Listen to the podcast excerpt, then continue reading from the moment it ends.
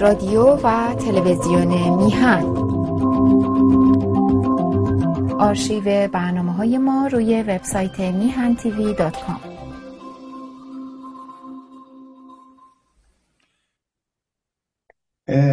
سلام عرض می‌کنم خدمت دوستان خانم ها و آقایانی که برنامه ما رو تماشا می‌کنن. امروز جناب بهبهانی به علت کسالتی که داشتن نمی‌تونن در برنامه حضور داشته باشن. ما از نعمت این برخوردار نیستیم که با ایشون همراه بشیم. منتها من سعی می‌کنم سوالاتی که قبلا رسیده رو خودم بخونم و پاسخ بدم. برای همین متاسفانه نمی‌تونم سوالاتی که در طول برنامه می‌رسه یا قبلا به آقای بهبهانی می‌رسیده اونها رو پاسخ بدم. بلکه همونایی که امروز تا الان به دستمون رسیده رو من خدمتون عرض می‌کنم. و از این بابت پوزش می‌خوام امیدوارم که بتونم تنهایی به سوالاتی که رسیده پاسخ بدم. برای اینکه زیاد دیگه شما رو منتظر در برنامه نگذارم خدمتتون باید بگم که اولین سوال مثل همیشه سوالی است که راجع به دادگاه حمید نوری مطرح می شده و اینکه پرسیدن آیا این فرد سوئدی که میگن می‌خوان اونو با حمید نوری مبادله کنن اسمش رو می‌دونید اون کیه و چه در واقع اطلاعاتی راجع به این موضوع داریم. و همچنین پرسیدن که سخنگوی قوه قضاییه خیلی محکم از مبادله او صحبت می‌کنه. آیا این امر واقعیت داره یا نه؟ ببینید در پاسخ باید بگم که سال گذشته همین موقع من راجع به این موضوع توضیح دادم. همون موقع توضیح دادم وقتی در اخبار اومده بود که یک سوئدی در ایران دستگیر شده و رژیم هم هم پیش از اون هم بعد از اون تهدیداتی رو مطرح کرده بود. من همون موقع توی میهن تیوی توضیحی که امروز میدم رو یک سال پیش هم همین رو من خدمتون گفتم. ببینید بر اساس اطلاعاتی که دوستان ما از منابع در داخل کشور کسب کردن این بود که چهار نفر در یک مهمانی سفارت سوئد شرکت داشتن. از این چهار نفر یک نفرشون این فردی است که دستگیر شده. و منتها تلاشای ما برای اینکه متوجه بشیم اسمش چیه تا کنون موفق نبوده. بنابراین ما اسم ایشون رو نمی‌دونیم. ولی فقط می‌دونیم که ایشون در مهمانی سفارت سوئد در تهران شرکت داشته. اینا چهار نفر بودن و این یک نفر دستگیر شده. یعنی در واقع هدایت شده است کاملا و اینا می‌دونستن کی رو دستگیر کنن و بنابراین چنین دست به دستگیری ایشون زدن. این چیزیست که ما می‌دونیم. ولی در هر صورت باید منتظر بشیم تا اطلاعات بیشتری در بیاد تا کنون مقامات سوئدی پرهیز کردن از مطرح شدن نام ایشون. بهانه ای که میارن اینه که خانواده نخواسته بعید می‌دونم. ببینید موضوع اینجوریه که خیلی اوقات خانواده ها اسم مطرح نمی‌کنن. با امید این که مثلا قبل از اینکه بیرونی بشه قبل از اینکه روش تبلیغاتی صورت بگیره شاید بتونن معامله کنن شاید بتونن اون فرد رو آزاد کنن. شاید اگه حیاهو نشه برای عزیزشون بهتر باشه. چیزی که خب از نظر من کاملا غلطه. بارها هم قبلا من این رو توضیح دادم که هر کسی که دستگیر میشه همون لحظه ای که دستگیر میشه باید بیرونی کنید. همون لحظه ای که دستگیر میشه بایستی در واقع به توصیه هایی که دستگاه امنیتی می‌کنه یا تهدیداتی که دستگاه امنیتی می‌کنه نبایستی اهمیتی بدیم و بایستی بیرونی کنید حالا به هر دلیلی اینو از اون روز اول اسم مطرح نکردن. هیچ دلیلی نداره که مطرح نشه. رژیم که می‌دونه این کیه. موقعیتش هم می‌دونه.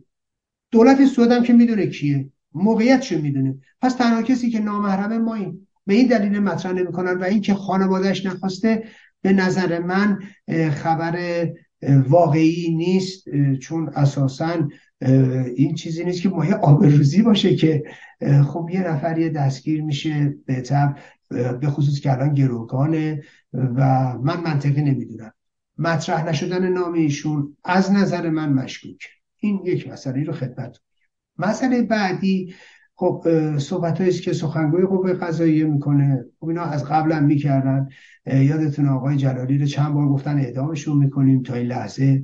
و پارسال که گفتن اصلا رفته دیوان عالی کشور و قضیه جدیه. ولی خب می‌دونیم که این گونه نبود.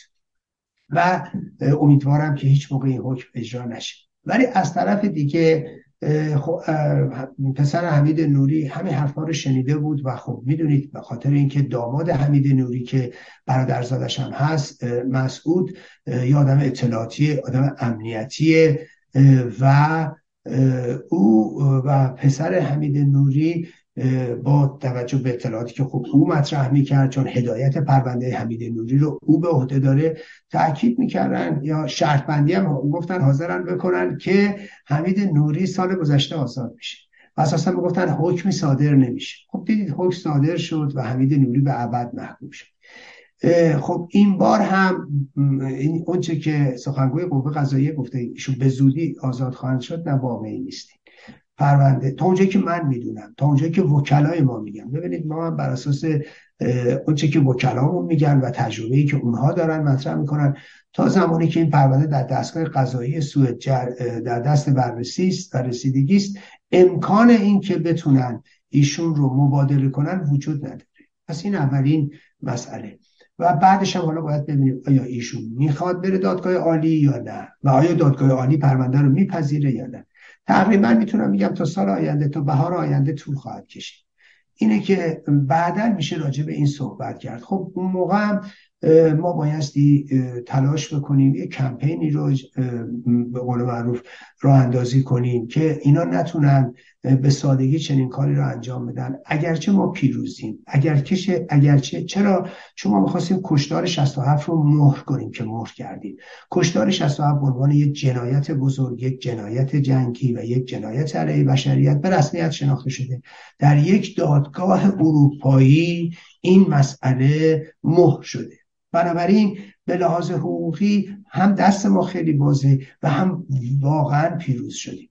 حالا ممکنه به لحاظ که حالا حمید نوری یکی از این قاتلان یا جانیان مثلا در یک معامله فرضی در آینده که ما هنوز نمی‌دونیم چیه یا به چه شکله بتونن اینو مبادله کنن. این گوشه کوچکی از موفقیت بزرگی است که ما به دست آوردیم. بنابراین نبایستی توجهی به این و موفقیت و پیروزی که ما کسب کردیم کمرنگ و کوچیک جلوه داده میشه. البته خب این وسط هستن. یه آدمای قالتاقی مثل کاوه موسوی هستن که با بیشرمی و بیهیایی همچنان میاد. یه گفتگویی کرده بوده با کانال چهار سوئد که بله من این رو نمی‌دونم به دادگاه خواهم کشید ما به دادگاه می‌کشیم بر اساس قوانین فلان اجازه نمیدیم. اینا دروغ و دقلایی که کاوه موسوی مطرح می‌کنه. یه آدم بیشرمیه. سر قضیه بروکسل هم می‌گفت نه رفتی به داستان بروکسل داشت و نه رفتی به داستان اسدالله اسدی داشت. نه یک قدم برای اسدالله اسدی برداشته بود. این یادم شیاد حق بازه هر چی که میگه دروغه. من اتفاقا گفتگو می‌کردم با برادر زنده یاد زالزاده. خب شما نگاه کنید یه برادری یه کسی که عزیزش رو از دست دادن خانواده عزادارن و شما فکر کنید حالا یه بیشرمی مثل کاوی موسوی اومده به ایشون وضع شده که بله اولا بماند که ایشونو سرکیسه کرده سر قضیه حمید نوری کمک مالی گرفته و چه حقوق بازی هایی که نکرده. این بماند حالا. بعد بله 75 هزار یورو بیایم بدیم من تا پرونده زارزاده رو براتون دنبال کنیم. چیکار کنیم؟ ببینید این آدمی که نه وکیله نه هیچ ربطی به پرونده یا شما نگاه کنید از رنج دیگران می‌خوای پول درست کنی. از ببینید از مصیبتی که دیگران متحمل میشن میخوایی برای خودت پول اونم کسیفترین پول ممکنه رو به جیب بزنی. و با حق بازی و شیادی از خون دیگران ارتزاق کنید. از رنج دیگران ارتزاق کنید. خب ما یه همچین آدمای دیگه ما داریم که اینا این وسط میان و سعی می‌کنن سوء استفاده کنن. الان شما اگر نگاه کنید از این به بعدم این ها اینجا و اونجا مطرح میشن که ای چه نشسته ما داریم نمی‌دونم شکایت می‌کنیم ما فلان می‌کنیم. یادتونه سال گذشته هم میگفتش که پرونده داشت شکست می‌خورد. من پرونده رو نجات دادم. داشت دادگاه نمی‌دونم منحل می‌شد. دادگاه رو من با چند تا توییت به زبان فارسی با چند بار تو کلاب هاوس با فرقه رجوی همدستیش مثلا تونستم این دادگاه رو نجات دادم و اینو یه آدم بی سواده یه آدم واقعا در زمینه حقوقی بی سواد و ولی شیاد. میگم اینا رو باید بذاریم کنار. ولی اگر چنانچه چنین موضوعی مطرح شد ما اون وقت بایستی خودمون فکری بکنیم دوستان و عزیزانی که واقعا دلسوز این نوع پرونده ها هستن اونا دستی بالا کنن و یا تلاشی بکنن چه بلاس سیاسی چه بلاس حقوقی وگرنه آدمایی مثل کاوه موسوی که ضرر می‌زنن لطمه می‌زنن که کاری نمی‌کنن و فقط به دنبال پر کردن جیب خودشون هستن. کمان که از قبل پرونده حمید نوری هم ملت رو سرکیسه کرد و از قبل این پرونده برای خودش کیسه ها دوخت. این بدون اینکه یک قدم برداره. و اساسا هیچ دخالتی در این پرونده بعد از اینکه ما رو معرفی کرد به دفتر حقوقی مکویی که البته اون کار خوبی بود. بعد از اون هیچ نقشی نه در پرونده داشته نه در پیشبرد پرونده داشته. هر چی که من خدمت رو ارز کنم ایشون به جز ضربه زدن جز نقش مخرب جز دروغگویی جز دسیسه جز توطعه چون جز همدستی با فرقه رجبی و رژیم نکبت اسلامی ایشون کاری نکرد.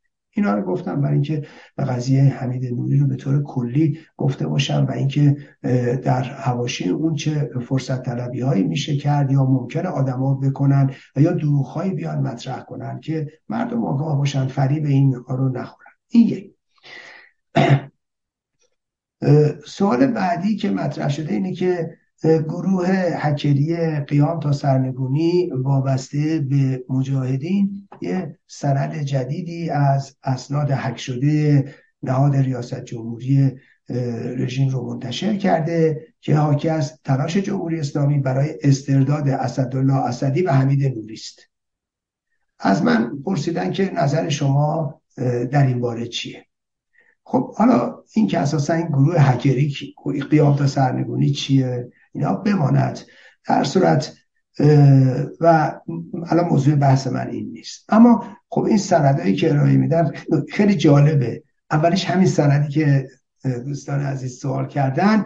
مبنی بر اینکه بله جمهوری اسلامی داره همه تلاششون می‌کنه که اسدالله اسدی رو معاوضه کنه با اون شهروند بلژیکی و یا حمید نوری رو هم به مبادله کن. این خیلی جالبه. ببینید فرقه رجوی تا پیش از این مدعی بود که خود رژیم این پرونده رو ساخته. خود رژیم حمید نوری رو باعث دستگیری شده. خود رژیم در واقع پشت پرونده هست. خب؟ حالا جالبه. همین رژیمی که خودش پرونده رو ساخته همین رژیمی که خودش این همه رسوایی برای خودش به وجود آورده حالا داره میره توطعه بکنه شهروندهای غربی رو دستگیر بکنه که با حمید نوری تاق بزنن ببینید اینه وضعیت یک فرقه درمونده. یک فرقه که نه آبرو دارن نه حیثیت دارن نه برای حقیقت ارزش قائلن. خب بیایم یه خود این برترش همین فرقه. توی همین اسنادی که مدعی هستن میگن که در واقع یک مرکزی که اداره می‌کنه این مسائل تبلیغی رژیم رو ستاد اومده و مطرح کرده که بایستی بزرگ بکنیم موضوع شکست اون جنبش همبستگی رو. یا همون اعتلاف همبستگی رو. این رو باید بزرگ کرد و این شکست رو بزرگ کرد. نکته جالب توجهش همینه. باز می‌بینیم فرقه رجوی همدست با رژیمه. خب فکر کنیم این اسناد همه درسته ولی نکته جالب توجهش اینه کی از این که این اعتلاف با شکست مواجه شده بود خوشحال بوده بود دمش گردومش بود فرقه رجوی. کی از روز اول علیه شاهزاده رضا پهلوی موضع گرفته بود؟ خود فرقه رجبی کی از اول با کسانی که توی این اطلاع بودن از اول دشمنی وحشتناک داشت فرقه رجبی خب؟ بعد هر روز هم علیه در واقع اعتلاف و این جنبش اینا تبلیغ می‌کرد فرقه رجبی برای اینکه می‌گفت اینا اومدن می‌خوان در مقابل تنها آلترناتیو دموکراتیک که خودشون هستن یه چیز دیگه درست کنن. خب، حالا اینجا ببینیم پس نتیجه می‌گیریم. از همین اسنادی که این فرقه منتشر کرده نتیجه می‌گیریم. اینا هم دست با رژیمن. اینا هم دوش با رژیمن. چه در قضیه حمید نوری؟ خب اینجا معلوم میشه رژیم همه هم و غم میشینه که حمید نوری رو مبادله کنه. خب چطور ممکنه؟ خودش حمید نوری دستگیر کرده. خودش حمید نوری رو تو این ماجرا انداخته. بعد حالا میره توطعه می‌کنه که چیه؟ که حمید نوری رو مبادله کنه. خب از اون طرف چطور اسدالله اسدی رو خودش تو تور انداخته؟ واسه بنابراین باید بیام اینجوری نتیجه بگیریم. بله اسدالله اسدی هم همش تو دروغه. هیچ توطعه تروریستی در کار نبوده بلکه خود رژیم اینو درست کرده. بعد اسدالله اسدی رو لوش داده. بعد به سیستم امنیتی غربیا گفته که بگیرنش. حالا اگه بپرسی که چی بشه یه افتضاحی برای رژیم درست بشه اینا پاسخ ندارن که. ولی همه حرفا رو به پرونده حمید نوری می‌زدن. و حالا همین اسنادی که خودشون میگن ما در مردیم بیانگر چیه؟ بیانگر اینه که فرقه رجوی هم دسته با رژیمه. بیانگر اینه که فرقه رجوی هم دوش با رژیمه. ارتجاع غالب ارتجاع مغلوب. من قبلا هم خدمتتون عرض کردم. اصلا قصد اتهام زنی ندارم. واقعیت هم اینه که این دوتا از یه آبش خور تغذیه می‌کنن. از یه جا در میان. علا رقم ای که در واقع رو در روی هم ایستاده بودن ولی که از اونجایی که از یه ریشه در اومدن مخالفتاشون یا دشمنی هاشون مثل بنی ممیه میونه و بنی عباس. چیزی نصیب ما نمیشه. چیزی نصیب ملت ایران نمیشه. دعوای دو شاخه. در سر قدرت دعوای دو شاخه از کسایی که دایه قدرت در حکومت اسلامی رو دارن. بنی امیه و بنی عباس. بنابراین داستان همینه. اینجاست که متوجه میشین که اون که بنده خدمتتون عرض کردم یه اتهام زنی نیست. شما به سادگی می‌تونید تو اینجا ببینید. و شما ببینید چقدر دشمنی با شاهزاده رضا پهلوی کردن و با افرادی که در همین اعتلاف بودن. ببینید فرقه رجوی درش تفکر نیست. یعنی از بالاترین نیروهای را تا پایین ترینش هیچ نوع تفکری ندارن. یعنی هوادارای اینها حتی زندانیان آزاد شده هر کسی که در مدار اینها قرار داره باید تفکر رو کنار بذاره. بایستی در واقع فکر و اندیشه و اینا رو کنار بذاره و به زعم خود اینا خودش رو تسلیم کنه. نه اینکه حالا اینا خیلی سرسپرده هستن خیلی معتقد هستن. نه. دیگه کسایی که با اینا موندن منافعشون این گونه اختزا می‌کنه. یا از اون طرف از استیصال مطلقه که با اینا همراهی می‌کنن که با رجبی همراهی می‌کنن. و چرا می‌تونن انقدر مواضع اینها در واقع متضادی داشته باشن؟ و چجوری می‌تونن هر لحظه رنگی عوض کنن یا یه حرفی بزنن که حرف قبلیشون رو نقض می‌کنه؟ ببینید به خاطر به خاطر شیعه است. شیعه بودن اینها. نگاه کنید. من یه روزی به خودشون گفتم. اینا شیعه دوازده امامی هن. دوازده تا یعنی استراتژی متفاوت. شما نگاه کنید من یه روزی به سید المحدثین همین مسئول بخش خارجی این فرقه بهش گفتم. گفت بیا با ما همکاری کن. گفتم نمی‌کنم. گفت چرا نمی‌کنی؟ گفت تو هر سطحی که می‌خوای ما حاضرین باید همکاری کنیم. گفتم نمی گفت چرا گفتم برای که شما قابل اعتماد نیستی گفت چرا قابل اعتماد نیستی گفتم به علت اینکه شما شیعه ای گفت چه اشکالی داره؟ گفتم برای اینکه 12 امام دارید 12 استراتژی متفاوت. گفتم آره میگی نه الان بهت میگم. گفتم آقا شما همین الان شب بخوابی. شرایط یکسانه هیچ چیزی هم فرق نکرده. می‌خوام یه سری مثال بهت بزنم. اگه فکر می‌کنی اشتباه می‌کنم بهم بگو.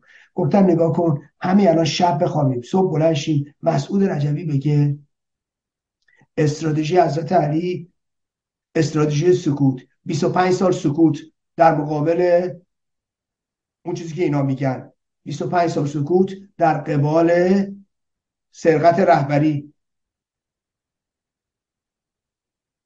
گفتم شما چی میگی؟ قبول می‌کنی دیگه؟ میری تمام. 25 سال سکوت. گفتم فرداش استراتژی بگه همین الان شب بخوابه صبح بلند شه بگه استراتژی امام حسن. صلح با معاویه. برخورداری از بیت المال معاویه و بنی امیه حالا تحت عنوان بیت المال مسلمین. دوباره شب بخوابین صبح بلند میگن استراتژی امام حسین. نمی‌دونم قیام حسینی هممون بریم شهید چی آدم پس داشت استراتژی امام زین العابدین بیعت با یزید همراه شدن با یزید و و و و. نشستن تو خونه تو سر کوله خود زدن و دعا خوندن. بعدم بشه استراتژی ما محمد باقر چی کار کنیم؟ بریم دنبال علم. دانش. مبارزه چی؟ نه الان مبارزه علم و دانشه. امام محمد باقر شکافنده علوم. بعد پس سر دوباره چی میشه؟ امام جعفر صادق. حالا چیکار کنیم؟ شرایط یکسان ها. بله مرزهای ایدولوژیک رو ببندیم مبارزه ایدولوژیک هیچی را بیافتیم بریم با مارکسیستا جنگ کنیم بریم با فلانی جنگ کنیم بریم با فلانی جنگ کنیم. اینم شد مبارزه. و فرداش چی؟ استراتژی امام موسی کاظم. حالا حالا باید چیکار کنیم؟ بله استراتژی امام موسی کاظم. باید بریم زندان حبس بکشیم. حالا چقدر اینا راسته چقدر دروغه من کار ندارم ما همین این داستانا رو میگم. پس حالا چیکار کنیم؟ استراتژی امام رضا. چیه استراتژی امام رضا؟ سر با معمون بهش خندیدم گفتم سر با سلطنت طلبا. گفتم سال 2005 بود. گفتم نگاه کن شما رفتید با مشروط طلبان برنامه همین فرقه رجبی توی واشنگتن. به خاطر که کفکیرش تایید خورده بود برنامه مشترک با مشروط طلبان گذاشت با مشروط خواهان گذاشت و سخنرانش کی بود؟ سعید محمدی. همین خواننده مشروط خواه با پرچم مشروط طلبان اومد رو سن مجاهدی در سال 2005 من اینم مطرح کردم. گفت ای کاش همون موقع به ما اعتراض می‌کردیم کنن گفتم دست بردیم. دست بردار. بعد بودن استراتژی بعدیش امام امام علی نقی صلح داماد قاتل بابات بشی. گفتم اگر این داماد معموله دیگه؟ داماد قاتل پدرت. گفتم حالا تا اونجا که ما میدیم با یکی یه دونه چک ما بزنه دو تا اومده تا آخر عمرمون چپ چپ به نگاه می‌کنیم. حالا این ما به داماد با دوباره میره میشه داماد قاتل پدرش. چه جوری والا من نمی‌فهمم. گفتم اینا از معجزات امامان شماست. همینجور اومدن گفتم استراتژی امام حسن عسکری مبارزه مسلحانه مبارزه نمی‌دونم چریک شهری نمی‌دونم اسکر و لشکر و پشکر را بندازیم و مبارزه مخفی.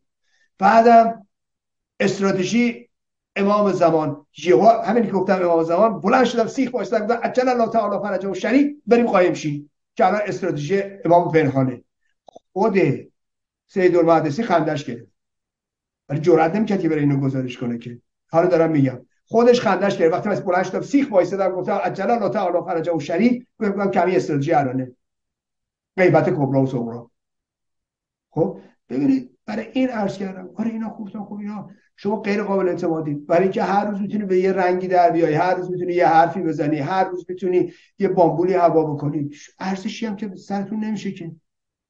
حالا این قضیه ای که گفتم این گروه هکری رو قیام تا سرنگونی و اینا اینا بازی های فرق رجبیه اینا یه سرگرمیه.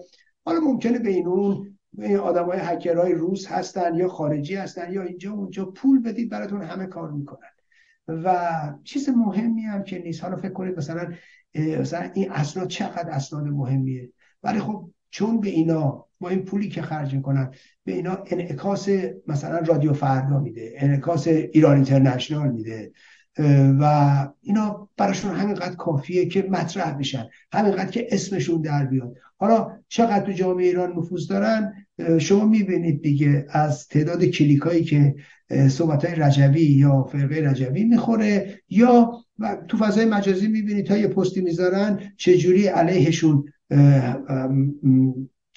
مردم حمله می‌کنن. ارتش سایبری رژیم بذارید کنار اونا رو نمیگم. یا هشتکایی که مردم درست می‌کنن علیه این فرقه خودتون می‌تونید دیگه اونها رو ببینید.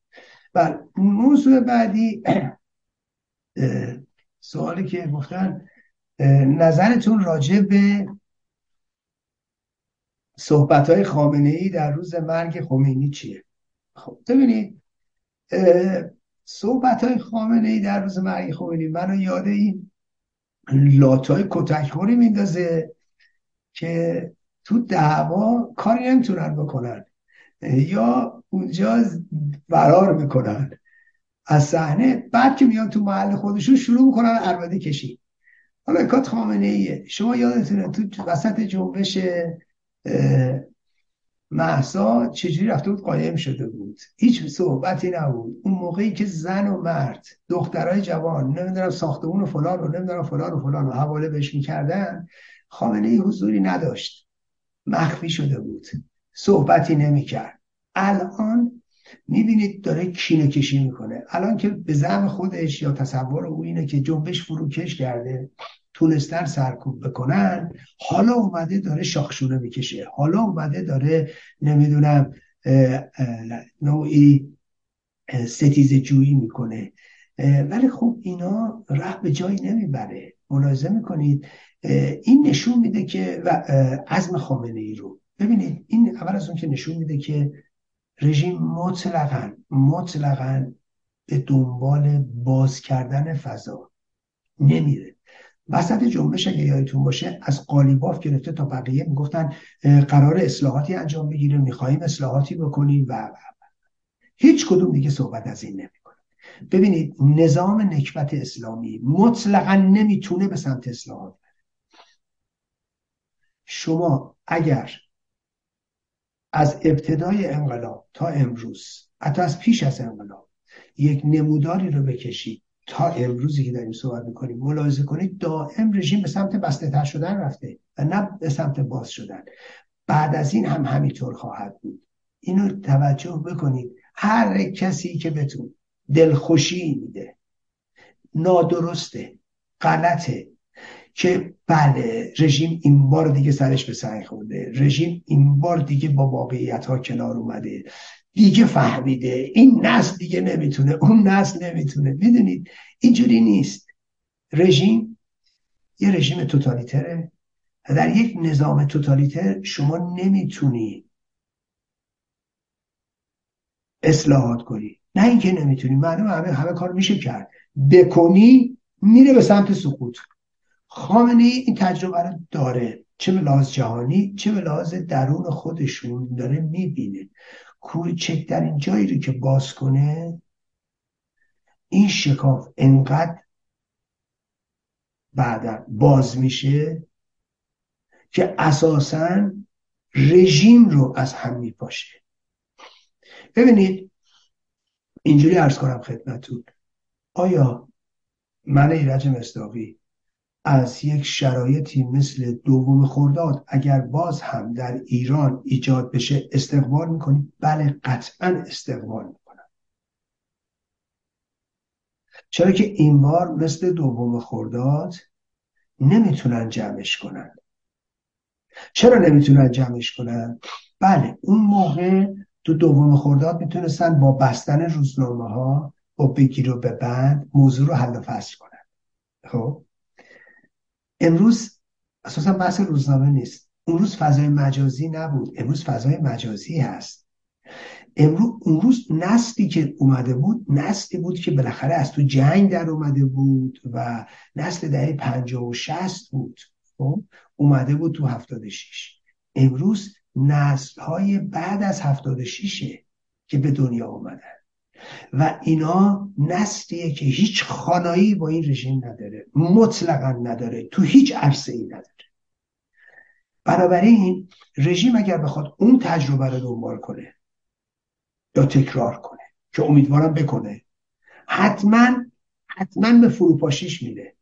یعنی نمی‌تونه بمونه نمی‌تونه تو اون حد متوقف بشه. این شکاف عمیق و عمیق و عمیقتر میشه. و خامنه ای چون تجربه داره چون تجربه دیگر کشورها رو داره فکر می‌کنه بایستی همچنان روی سرکوب پافشاری کنه. بایستی مقابله کنه با هر گونه گشایشی در امر زندگی مردم. ببینید نمی‌تونه غیر از این بره. ماهیتش اجازه نمیده. ای کاش این, این راه اتخاذ کنن. ای کاش این راه اتخاذ کنن. ای, کاش به این طرف برن. ولی خب بر اساس خواسته های من و شما که جامعه حرکت نمی‌کنه یا یا حکمرانان که در واقع تصمیم گیری نمی‌کنن. خامنه‌ای بر اساس منافعش حرکت می‌کنه. و در واقع اون منافعش یا منافع نظامه که این گونه اقتضا می‌کنه. بعضیا من دیدم جناب موسی غنی نژاد یه صحبت قشنگی می‌کردن توی تلویزیون. ایشون مطرح کردن که خب آقا مگر حضرت امام نگفتن از حفظ نظام است. خب و حالا خب حفظ نظام و حضرت امام گفتن که حاکم اسلامی می‌تونه نماز و روزه رو تعطیل کنه حج رو تعطیل کنه. خب؟ بله. حالا برای حفظ نظام درسته؟ بله. ایشون به این صحبت های خمینی اشاره می‌کردن و بعد می‌گفتن که خب اگر حفظ نظام اقتضا می‌کنه که اقتضا می‌کنه از نگاه ایشون به گفته حضرت امام ما می‌تونیم در امر حجاب عقب نشینی کنیم مسئله ای نداره. ولی یه نکته ای رو جناب قنی نژاد توجه بهش نمی‌کنن. جناب قنی نژاد خمینی درست گفته. گفته برای حفظ نظام می‌تونیم نماز روزه هم تعطیل کنیم. حج هم تعطیل کنیم. خب؟ که تعطیل کرده بودن نماز روزه هم میشه. درسته؟ حق با شماست. برای حفظ نظام. ولی جناب غنی نژاد نظام اسلامی و خامنه ای به درستی فکر می‌کنن برای حفظ نظام نیاز دارن به حفظ حجاب. و اینکه این خاکریزه از دست نمیدن یا نمی‌خوان بدن نه سر لجاجت بلکه به خاطر به اصطلاح تعهدی است که برای حفظ نظام اینها احساس می‌کنن. یعنی اینا تصورشون این نیست که حفظ نظام اختزا می‌کنه هجاب رو آزاد کنن. اینا بر اساس همون حرف خمینی تاکید می‌کنن. بله مثل اینکه ارتباطمون قطع شده بود. متاسفانه بنابراین من نمی‌دونم چقدر از گفته ها و دوستان شنیدن. ولی بحث این بود که در صورت جناب موسا غنی نژاد ایشون در فرمایشاتی که داشتن به درستی تاکید داشتن. خمینی میگفتش که از حفظ نظامه و ایشون تاکید کردن که ایشون بر اساس همین می‌گفتن حکومت اسلامی یا حاکم اسلامی می‌تونه حتی حج که هیچی نماز روزه هم می‌تونه متوقف کنه. بله خب درسته این حرف درسته. منتها باید این رو توجه داشته باشیم که برای حفظ نظام. پس ولی برای حفظ نظام خامنه ای و, امروز نهاد قدرت در ایران فکر می‌کنه با حفظ هجاب می‌تونه نظام رو حفظ کنه. یعنی شما اگر هجاب رو از این نظام بگیرید این میبایستی در جایگی عقب نشینی بکنه. این بحثه. ببینید بحث در اینجاست که خب اینها فکر می‌کنن و به نظر من به درستی فکر می‌کنن هجاب یک خاکریز بسیار بسیار مهمه. اگر زنان بتونن این خاکریز رو فتح کنن و بنابراین پشت سرش در اینجا که نمیمونن بعدا حتما خواهند رفت به دنبال اینکه حقوق برابر خودشون رو کسب کنن. و این در واقع یعنی به چالش گرفتن قدرت در نظام اسلامی و اینکه انگیزه نیروهاشو ازش بگیرید. چون می‌دونید موتور محرک نظام زن ستیزیشه. شما فکر کنید بتونن زنان حقوقشون رو کسب کنن یا به سمت این برن. بنابراین مطمئن باشید اگر این اتفاق بیفته پشت سرش میرن خود قدرت رو خود ولایت فقیه رو. قدرتش رو به چالش می‌گیرن. و این نمی‌تونه نظام اسلامی اینجوری سر پا بمونه. ببینید بحث بر سر اینه که برای حفظ این نظام اینها نیاز دارن به اینکه هجاب رو حفظ کنن. ببینید نظام اسلامی در یک فرصتی که شاید صدها سال طول بکشه تو دوباره دیگه به دست نیاد شبیه اون ابر و باد و مه و خورشید و فلک و نمی‌دونم نیروی سیاسی داخلی و خارجی و منطقه‌ای و هر چی که شما فکر کنید. حتی نظام حاکم و ارتشش و سپاش نیروی امنیتی و اطلاعاتیش و همه اینا دست به دست هم دادن تا یه نظامی فرو بپاشه و نظام نکبت اسلامی از چه می‌دونم قرون وسطا یه دیوی تنوره بکشه بیاد اینجا تو مملکت بنابراین این نظام این نظام کوچکترین عقب نشینی بکنه. دومینووار باید تا همون قرون وسطا عقب بره و مجبور قدرت خودش رو در واقع اینجوری از دست بده. هیچ راهی نداره. ببینید اینی که من عرض کنم خدمتتون نظام اسلامی دو راه پیش رو داره. یا به دلیل ماهیتش یا از طریق نرم یا از طریق سخت از بین بره. حالا اینی که من عرض می‌کنم نه اینکه فردا محقق بشه می‌تونه فردا هم محقق بشه ولی برای تغییر و تحولات اجتماعی ده سال 20 سال سی سال اصلا فرصت زیادی نیست. یه شاه میاد 50 سال 57 سال 60 سال حکومت می‌کنه. اینا رو باید تو تاریخ اتفاق افتاده تو همین آسایش شاه خودمون ببینید چه ها کرده میشه. 50 سال دوزه ترور شد اگه ترور نشده بود که بازم حکومت می‌کرد. اینه که به نظر من مسئله بسیار مهمیه و تک این که خامنه ای چرا تاکید می‌کنه روی سرکوب. ولی این یادمون باشه این مطالبات پشت هم پشت این صد هی جمع میشه جمع میشه جمع میشه جمع میشه و می‌تونه یه دفعه بزنه و این صد مانع رو از پیش پای مردم ما مردم منطقه و دنیا برداره. و امیدوارم این روزی محقق بشه. و نکته بعدی که دوستان سوال کرده بودن این بود که نظرتون راجع به آهنگ راسپوتین چیه؟ و اینکه جوانان در سال مرگ خمینی این آهنگ رو خوندن. خب ببینید اول این رو ارز کنم خدمتتون آهنگ راسپوتین آهنگ جدیدی که نیست. و مربوط به دهه هفتاد میلادی و در واقع دهه یا نیمه دوم دهه هفتاده و خب آهنگ دیسکوها بود دیگه چه در ایران چه در اروپا و چه در امریکا. حالا در اروپا محبوبیتش بیشتر بود.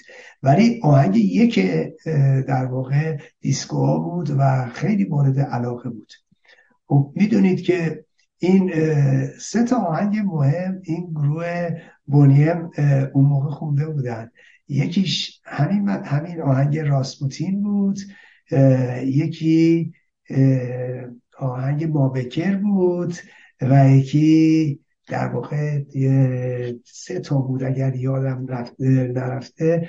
و, و ددیکول ددیکول ببینید یه مابکر بود یه ددیکول بود یه دونم راسپوتین. این ستا تو دهه تو نیمه دوم دهه هفتاد تو دیسکوها قوقا می‌کرد. حالا ما اینجوری داریم اطلاع, اطلاع رسانی می‌کنیم. سوابق درخشان خودمون هم داریم میدیم. ولی واقعیت امر اینه که خب نمی‌دونم این راسپوتین که حالا امروز مردم ما بهش جوان به خصوص با این میرخصن یه به نظر من یک در واقع گریزی هم هست به تاریخ ایران و به تاریخ روسیه و موضوع راسپوتین. خب می‌دونید که توی همین آهنگ راسپوتین هم در واقع به تاریخچه راسپوتین اشاره می‌کنه. دوستانی که اگر این رو دنبال کرده باشن می‌دونن راسپوتین یک کشیشیه که روابط خیلی نزدیکی با تزار داره دربار داره آدم بسیار بسیار پشت هم اندازیه آدم متقلبیه مکاری بیرحمیه. و بعد هم که می‌دونید بعد از همه این ماجراها خود راسپوتین میاد میارنش با حقه یه جایی و بعد او رو در واقع بهش سن میدن و بعد او رو میکشنش. این آهنگ همه این داستان راسپوتین رو در بیان می‌کنه. جالب توجهه که آهنگ رقص بود آهنگ شادی بود و آهنگ یک دیسکوهای اروپا و امریکا و ایران بود حتی. من تو ایران شنیده بودم آهنگ راسپوتین رو و به خصوص مابکین رو. مابکین رو اولیش در ایران شنیده بودم. این موضوع رو خدمتتون ارز کنم که یعنی یک جنبه یک ترانه که یک چیز تاریخی رو مطرح می‌کنه توش. البته توی مابکر هم همینطوریه. چون مابکر یه زنیه که چهار تا بچه داره در شیکاگو. و این میاد و بچه ها شدن اونجا همونجا آدم می‌کشن و اینا. و در واقع به گنگ های شیکاگو اشاره داره و داستان اونجا.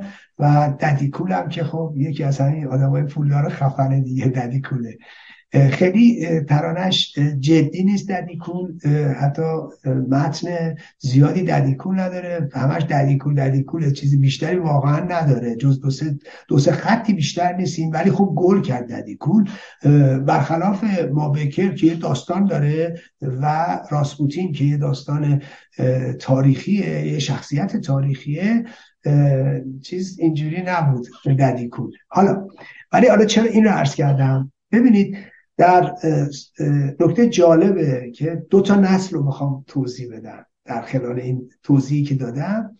ببینید در سال 58 سالیه که به خصوص 58 و 59 موضوع راسپوتین به مسئله اصلی جامعه ایران تبدیل شده. به خاطر نقشی که بهشتی داشت. بهشتی رهبر حزب جمهوری اسلامی بود. رئیس دیوارای کشور شده بود و از همون سال 58 و به خصوص سال 59 دیگه بیشتر تبدیل شد به آیت الله راسپوتین. یعنی در واقع راسپوتین یه آدم حق باز مکار صاحب قدرت پشت پرده.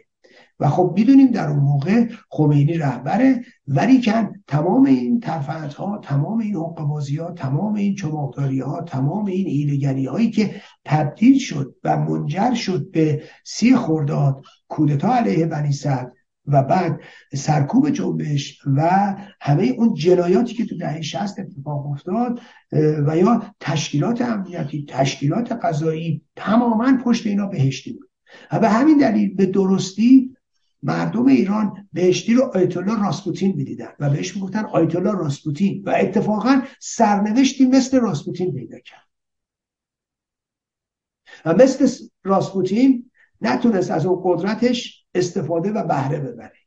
و بلای جونش شد و اون ترتیب کشته شد بهشتی. یعنی درست سرنوشت بهشتی با راسپوتین یکی حالا امروز اگه بخوای به نوعی بخوای خامنه ای رو با راسپوتین مقایسه کنی اونقدی نمی‌خونه که بهشتی میخون و قدرت در پرده بود.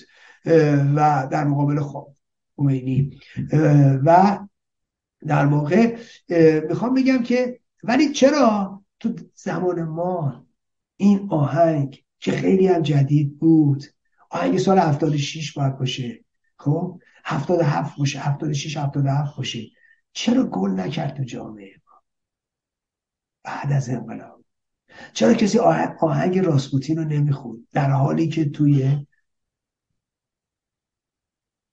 قبل از انقلاب ما در واقع بونیم تو ایران شناخته شده بود. لاغر تو بخشی از ها حالا بیشتر توی جشن توی طبقه متوسط به شناخته شده بود. ولی ببینید بحث من اینه. چرا چرا اون موقع جامعه ما اقبالی نشون نمی‌داد؟ همین جووناش اقبالی نشون نمی‌دادن به ترانه راسپوتین. ببینید برای اینکه جامعه ما بذارید اینو بهتون بگم. چون من اینو تجربه کردم. جامعه ما در بعد از انقلاب حتی خود ماها و خود نسل جوون با به نوعی با رقص با شادی به نوعی قهر کرده بود. برای همینه که آیت راسپوتین که مسئله جامعه سیاسی ایران بود ولی شعر راسپوتین توش نمی‌گیره. و امروز بعد از 45 سال راسپوتین میشه ترانه که باش میرخصن و من فکر می‌کنم تنها جایی در دنیا که اینجوری جواناش توی خیابون میان و با آهنگ راسپوتین که آهنگ دیسکوهای اروپایی و امریکایی در دهه هفتاد میلادی بوده میرخصن چرا تو جامعه ما؟ که هر کی می‌گفتی آیتولا راسپوتین کیه؟ همه می‌گفتن بهشتیه چرا این آهنگ گل نکرد؟ که سرگذشت به راسپوتین رو میگه. این ما این باید ما رو به فکر واداره چرا در اون موقع در سال 58 59 شجریان گل کرد؟ دوستان عزیزم من به شجریان علاقه دارم احترام می‌ذارم. خب؟ ولی شجریان در پیش از انقلاب اقبال عامه نداشت اقبال عمومی نداشت. نه در موسیقی اصیل ایران. شجریان فاصله نوری داشت با گلپایگانی. در مطرح بودن بین مردم رو یا حتی با ایرج. خب؟ خب حالا بودن بل سمت استادی داشتن مثل بنان مثل قوامی مثل فاخته ای و و و و, و. خب؟ ولی بحث بر سر اینه که اساسا یه نوع موسیقی اومد. ما با اون چیزی که فکر می‌کردیم در غرب هست در تفکر ما فکر می‌کردیم اینا غربیه. جامعه ما فکر می‌کرده. این یعنی آیتولا را نباید دنبال آهنگ راسپوتین بریم نباید دنبال بونیم بریم نباید از گروه بونیم رو دنبال ما ببینیم. خب؟ انگار که همه اینها رب پیدا می‌کرده به نظام پیشین. اما با خودمون قهر بودیم. و از اونجا و از اونجا و از اونجا ما با شادی قهر کردیم. ما, با ما شما نسل ما رو برید ببینید. با چی حال می‌کردیم؟ یا با سرودهای کنفدراسیون یا با سرودهای در واقع که سازمان پیکار درست کرده بود یا فدایی یا بعدا از کنفدراسیون قرض گرفته بودن یا سرودهای مجاهدین. یعنی ما اساسا تنها چیزی که میفهمیدیم از موسیقی سرود بود. یا نهایتش فکر می‌کردیم مثلا موسیقی کلاسیک خوبه. خب؟ نه اینکه بد باشه خیلی هم ارزشمنده ها یا اگر ترانه هست باید حتما موسیقی اصیل باشه. آهسته آهسته جامعه. اومد جلو و به یه تعادلی رسید. ولی ما خودمون هم می‌خوام بگم اینا رو دیگه رژیم برای ما نیورده بوده این اون تفکر نادرستی بود که ما داشتیم. و انگار که با یک تحولی که تو جامعه صورت گرفت و یک نظامی که در عرض چند ماه صورت کرد تمام ارزش ها تمام مسائل تغییر کرد.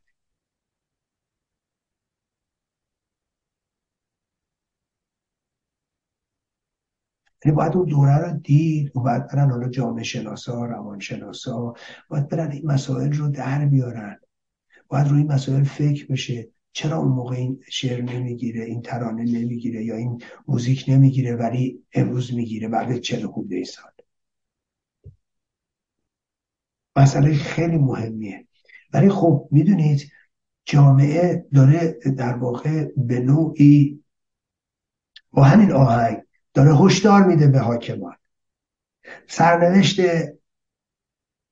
راسپوتین رو داره به یادشون میاره. میرخصن اما سرنوشت راسپوتینه. تاریخ راسپوتینه. در همین آهنگ. وقتی میگه راست راست راسپوتین برید ببینید چرا. داره در واقع میگه چه اتفاقی افتاده.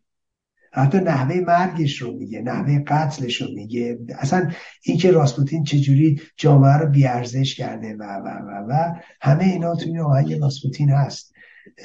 و من فکر می‌کنم اگه دوستان برن اگه بتونن انگلیسی بلد باشن اینو گوش کنن یا بگردن ترجمه اینو پیدا کنن به نظر من می‌تونن راحت بعد بفهمن که چرا امروز جامعه به سمت این داره میره یا این آهنگ توش کن می‌کنه. برای خود حاکم هم خیلی خوبه. حاکم اینو به گوش کنن باید بفهمن و درس بگیرن از تاریخ دست بگیرن. و از اونچه که تا کنون اتفاق افتاده اگر یه روزی خواهانی گفت نمی‌دونم آینه عبرت بدون. ایوان مدائن رو در واقع یک تجربه است. تجربه ای که نسل های متفاوت این رو تکرار می‌کنن. این تجربه رو. ولی خب هنوز قدرت ها فکر می‌کنن که شاید بقیه بلد نبودن. ما خوب بلدیم. این اشتباهی است که خب اینا مرتکب میشن.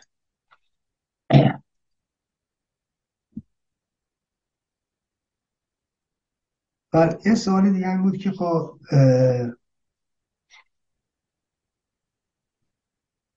پونزده خورداده و سالگرد قائلی که خمینی به راه انداخت.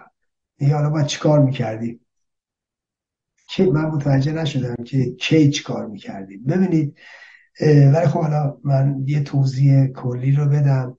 ببینید در سال 42 در واقع این قائله برافروخته میشه. نیروهایی که 15 خرداد تشکیل میدن کیان؟ عقب مونده ترین نیروهای جامعه. یعنی شما اگر نگاه کنید هیچ کدوم از احزاب همراه با 15 خرداد نیست. حتی جبهه ملی همراه نیست. حزب توده که نیست هیچ. جبهه ملی هم نیست. دانشجو هم نیستن. شما برید نگاه کنید. شاگرد بازاریان طلبه ها چه می‌دونم یه مشتی چماقدار تهران مثل لات و لوتا و لومپنا و چابوکشا و باجگیرا و اینا. رهبری این جنبش در صحنه کیه؟ طیب رمزون یخیه. یه مشت اسماعیل حاج رضایی همچی آدمایی و از اون طرف هم یه سری هم نمی‌دونم در اتحاد سرای باقرآباد برامی یعنی نیروی اجتماعی که در سال 42 به صحنه میاد اینان. یه دونه زن تو 15 خرداد نیست. تو تصاویر که می‌بینید در حالی که تو سال 32 جنبش زنان صفحاتشون رو می‌بینیم عکساشون رو می‌بینیم تصاویرش همه موجوده و یک حضور عینی در جنبش دارن. ولی در سال ده سال بعدش یک دونه زن شما نمی‌بینید در همین ماجرا. زنانی که اتفاقا در واقع در جریان انقلاب سفید حق رأی پیدا کردن دارن به حقوقشون می‌رسن. و عجیب نیست که ما زنها رو توی سال 42 نمی‌بینیم تو 15 خرداد نمی‌بینیم حتی جنبش دانشجویی رو نمی‌بینیم. ولی کرد. و این رو هم خدمتون ارز کنم که پیوند حوزه و عرازل و اوباش پیوند اون بخش سنتی جامعه با عرازل و اوباش شما به خوبی در 15 خرداد می‌بینید زنده یاد علی اکبر اکبری یک تحقیقی داره کتابی داره به نام لومپنیزم. دوستان اگر بزنید توی اینترنت لومپنیزم خط تیره اکبر اکبری شاید دانلودش بتونید بکنید و پیدا بکنید چون هست. تحقیق بسیار بسیار جالبیه. همون موقع زنده یاد علی اکبر اکبری که یکی بزرگترین جامعه شناسان ایران بود درد آشنا بود. اما جامعه قدرش ندونست. جامعه روشنفکری که اساسا روشنفکر نیست. فکر کنید علی اکبر اکبری جایی تو جامعه روشنفکری ایران نداشته باشه. اون تحقیق درخشانش راجع به همین لومپنیزم یه تحقیق درخشان فکر کنم چند ده صفحه ای داره به نام ماشینیزم. بعد توی همون چند ده صفحش پته علی شریعتی رو با هزاران صفحه کتابش و از نظر من هزاران صفحه لاتالاتش پته اونو میریزه روی آب با چند ده صفحه تحلیل جامعه شناسی که می‌کنه و توضیحی که میده زنده یاد علی اکبر اکبری. توی داستان چیزم همینطوریه. توی داستان فاشیزم از می‌خوام لومپنیزمش این رو توضیح میده به خوبی و پیوند این دوتا رو. من, من این کتاب رو بعدا چون من این کتاب خونده بودم توی زندان وقتی که این تیرخلاص رو می‌دیدم اطرافیان لاجوردی رو می‌دیدم گروه چه می‌دونم ضربت اوین رو می‌دیدم به خوبی متوجه این داستان این لومپنیزمی که زندیات علی اکبر اکبری گفته بود می شدم و به خوبی اینو میفهمیدم و همه اون چی که او گفته بود و و بخشایش من تو ذهنم داشتم اون موقع می‌تونستم تطابق بدم. ای ببین همونی که میگه است ای نگاه کن همینی که میگه است. خب؟ و اینکه بازار و بخش سنتی چه پیوندی با عراض رو باش دارن. و ما این رو در انقلاب 57 دیدیم. حالا عرض می‌کنم خدمتتون. و بعد ما تو اوین تو دهه 60 می‌دیدیم و ستونهای داستانی رو اینا تشکیل دادن یعنی پیوند بین روحانیت بازار و لومپنه که شالوده انقلاب 57 رو هم در یه جاهایش اینا با هم دیگه ریختن. این و ستون فقرات جنبش خمینی رو هم اینا تشکیل میدن و 15 خرداد رو اینا تشکیل میدن. خب اون موقع می‌دونیم که امیر اسدالله علم ایشون زنده است نخست وزیره. با اختیارات تامی که از شاه می‌گیره و تاکید می‌کنه شما کاری داشته باش من این رو حل پس می‌کنم شما بعد خواستید منو مجازاتم کنید. می‌دونید یک اقدام درست اصولی میهم پرستانه ای آقای اسدالله علم می‌کنه. و این جنبش رو در نطفه خفش می‌کنه. و کار درست و بجا و به نظر من انقلابی انجام. خب متاسفانه گروه های سیاسی از نهضت آزادی گرفته که نقش مخربی دارن. دروغ و دقل های عجیبی که همین نهضت آزادی سرهم می‌کنه در تعداد کشته شدگان. تعداد کشته شدگان رو از, سه، از سی و سه نفر میرسونن به هزاران پنج هزار و بعد پونزده هزار. و پس از اونا این نقش مخرب رو در واقع روشنفکرانی که به چپ گرایش داشتن به عهده می‌گیره و بعد میاد در سطح بنیانگذاران فداییان و همچنین مجاهدین. و در واقع 15 خرداد رو به عنوان پایان رفرمیست در ایران معرفی می‌کنن که این به نظر من یک اشتباه بزرگه و یک خطای تاریخی است و اتفاقا کسانی که همچنان به این نوع تفکر باور دارن تا زمانی که اعتراف نکنند به ریشه خطا که در سال 42 بوده نمی‌تونن تحلیل درستی از تحولات جامعه ایران داشته باشن نمی‌تونن تحلیل درستی از اون چی که در کشور گذشته داشته باشن و نمی‌تونن به خطاهای تاریخی خودشون پی ببرن و نمی‌تونن خط درست امروز از نادرست تشخیص بدن و نمی‌تونن در خط ملی قرار بگیرن. اینه پس نکته اینجاست. نکته انحراف که بعد منجر میشه به انقلاب پنجاه و هفت از همینجا گذاشته اتفاقا شاه درست میگه. ارتجاع سرخ و سیاه از اینجا با هم متحد میشن. و از اینجا در کنار هم. علا رقم همه تضادهایی که با هم علا رقم همه دشمنی هایی که با ولی در یک مسیرن. و برای زدن یک ریشن. و به همدیگه پاسکاری می‌کنن. همراهی می‌کنن.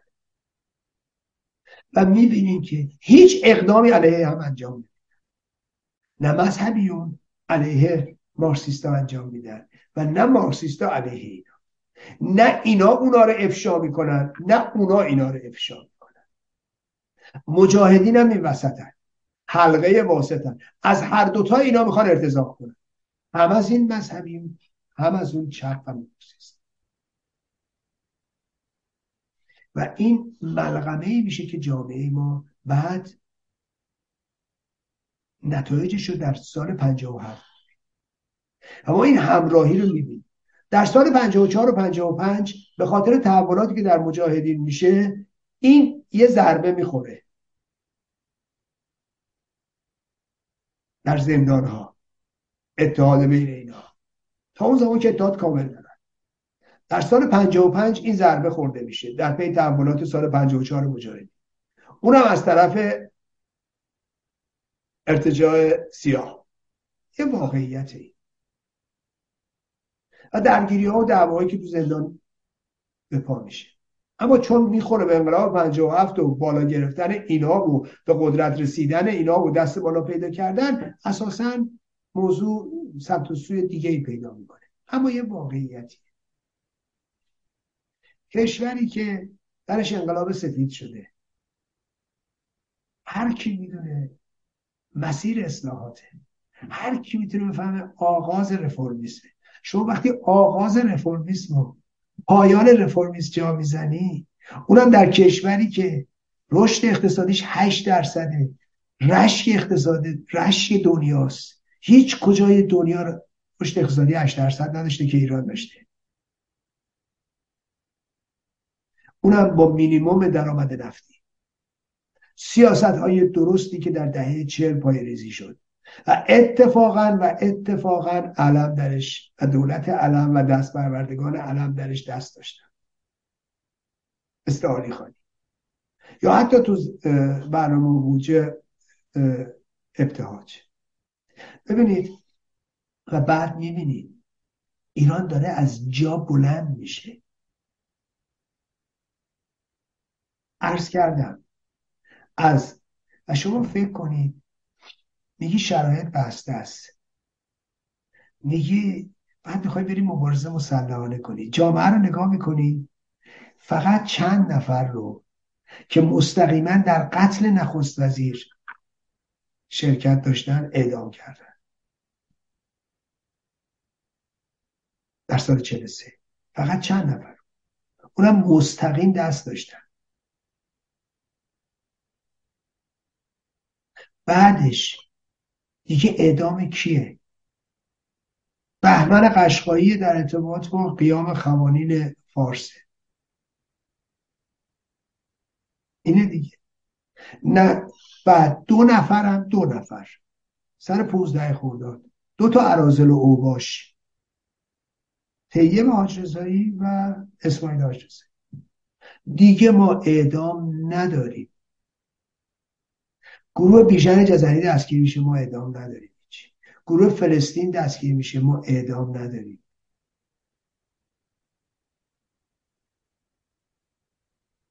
در حالی که طبق قانون به درست غلطیش کار ندارم و تشکیل گروه کمونیستی می‌تونستی اعدام کنی ولی نمی‌کنن این دهه چهله تو یه همچین شرایطی تو یه همچین دوره ای انقدر با کم بوده اعدام. این جامعه به اصطلاح روشنفکری ایران مواجهه و انقدر اینا کم بوده شهید دارن. تحقیر می‌کنن شهید. جلال آل احمد می‌کنن شهید. این همش در چه دیگه چلا هشته دیگه. سعیدی رو می‌کنن شهید. تحقیر خودکشی کرده. جلال آل احمد سکته قلبی کرده سمد بهرنگی تو آب خفه شده. آیت الله سعیدی سر نماز سکته کرده.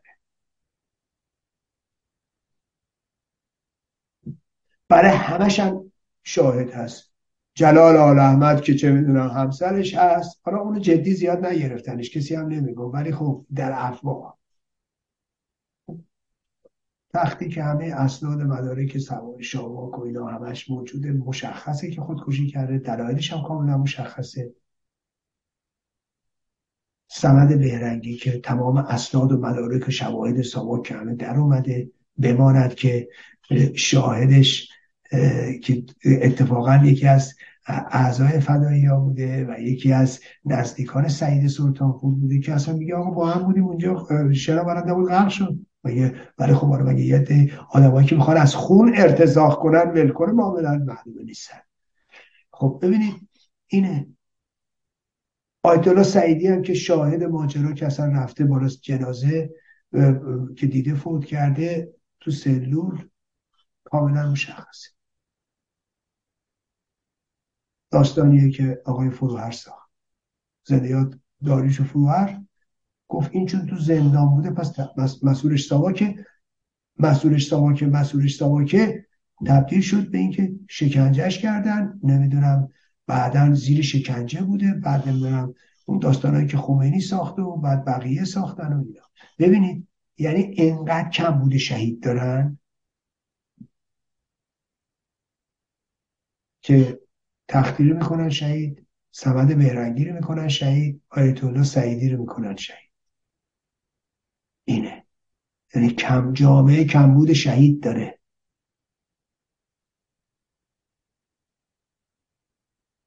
می‌خوان اینجوری درست کنن. دوستان عزیز تو جامعه ای که می‌خوای شهید درست کنی برو ببین چه چه سیاه نمایی های دیگری که نکردید نکردید و جنبش و, و همین جنبش روشنفکری ایران کرد. اینقدر سیاه نه اینکه سیاه نبود. نه اینکه در لکه های سیاه نبود نه اینکه در اینجا و اونجا سیاهی نبود جنایت نبود یا نمی‌دونم تباهی نبود فساد نبود. قطعا که بود حتما که بود و همه ما می‌دونیم بود کما که امروز در همه جای دنیا هست. خب؟ اما اما جامعه روشنفکری ایران یک نقطه امید به تو نمی‌داد. یک نقطه روشن به تو نمی‌داد. یک جا که بتونی پاتو روش صرف کنی بهت نمی‌داد.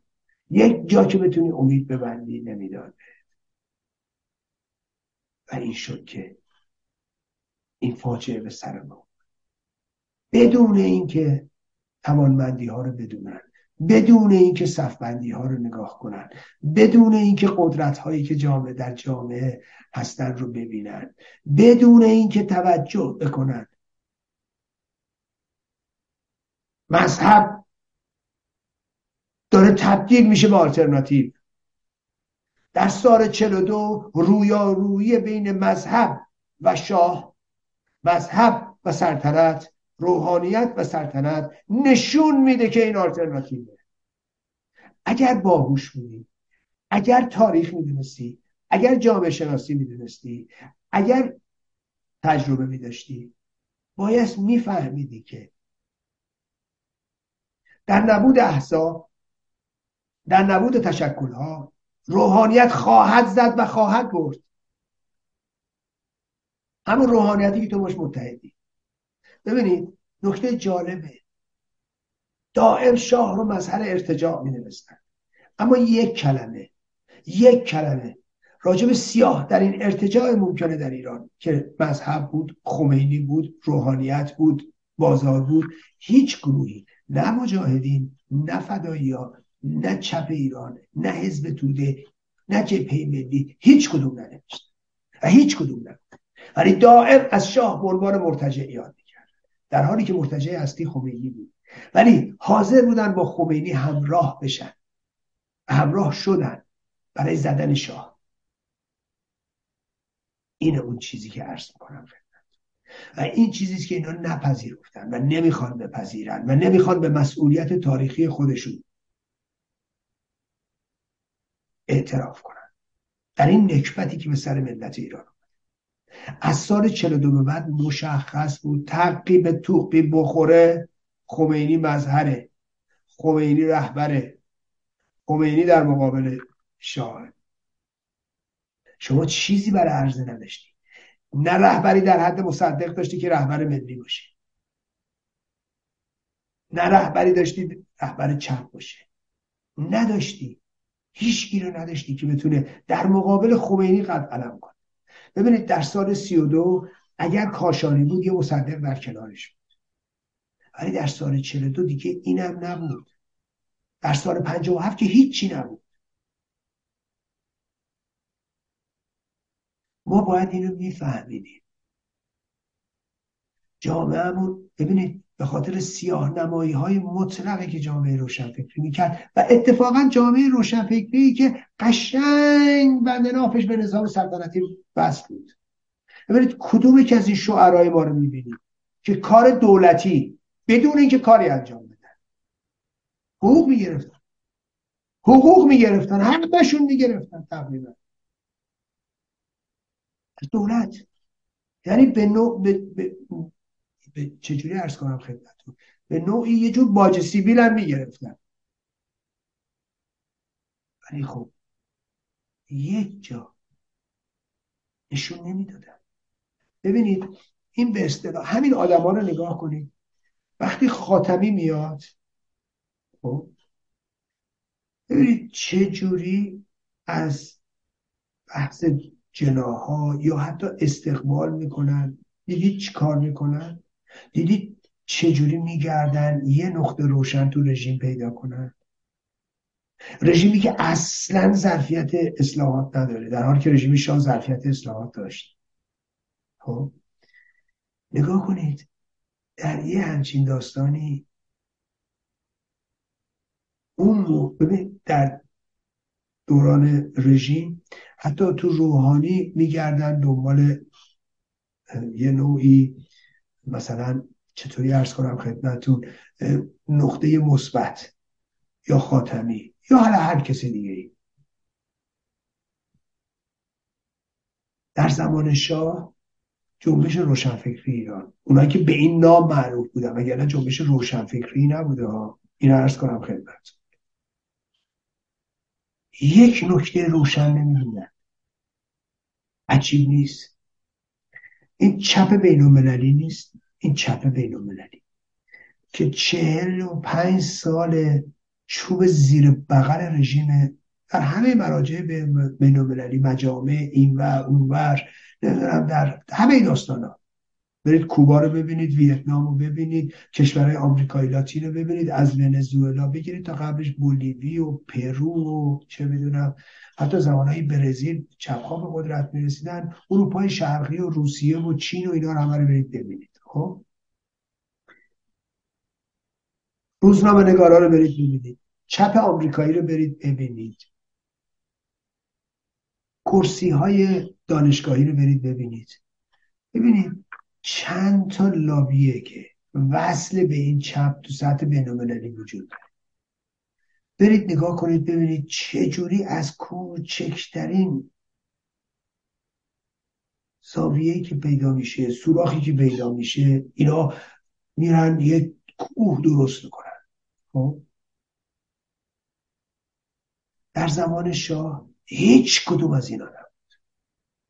شما نمی‌تونید یک جا در کرسی های دانشگاهی در رسانه ها در احزاب پیدا کنید که چپ باشن. یه نقطه مثبت تو رزیمی شاه دیده باشن.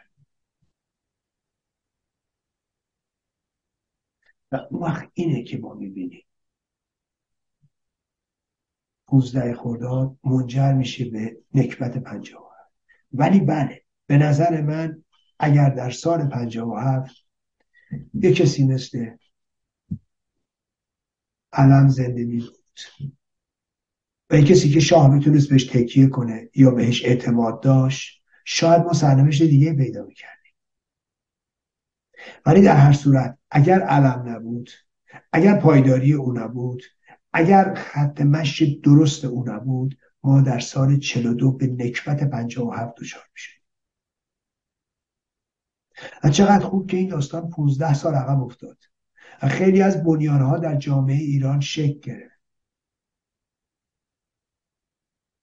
و به نظر من این رو مدیون علمی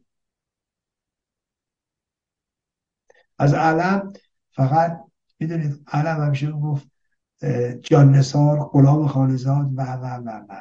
تو همه صحبتاش هست.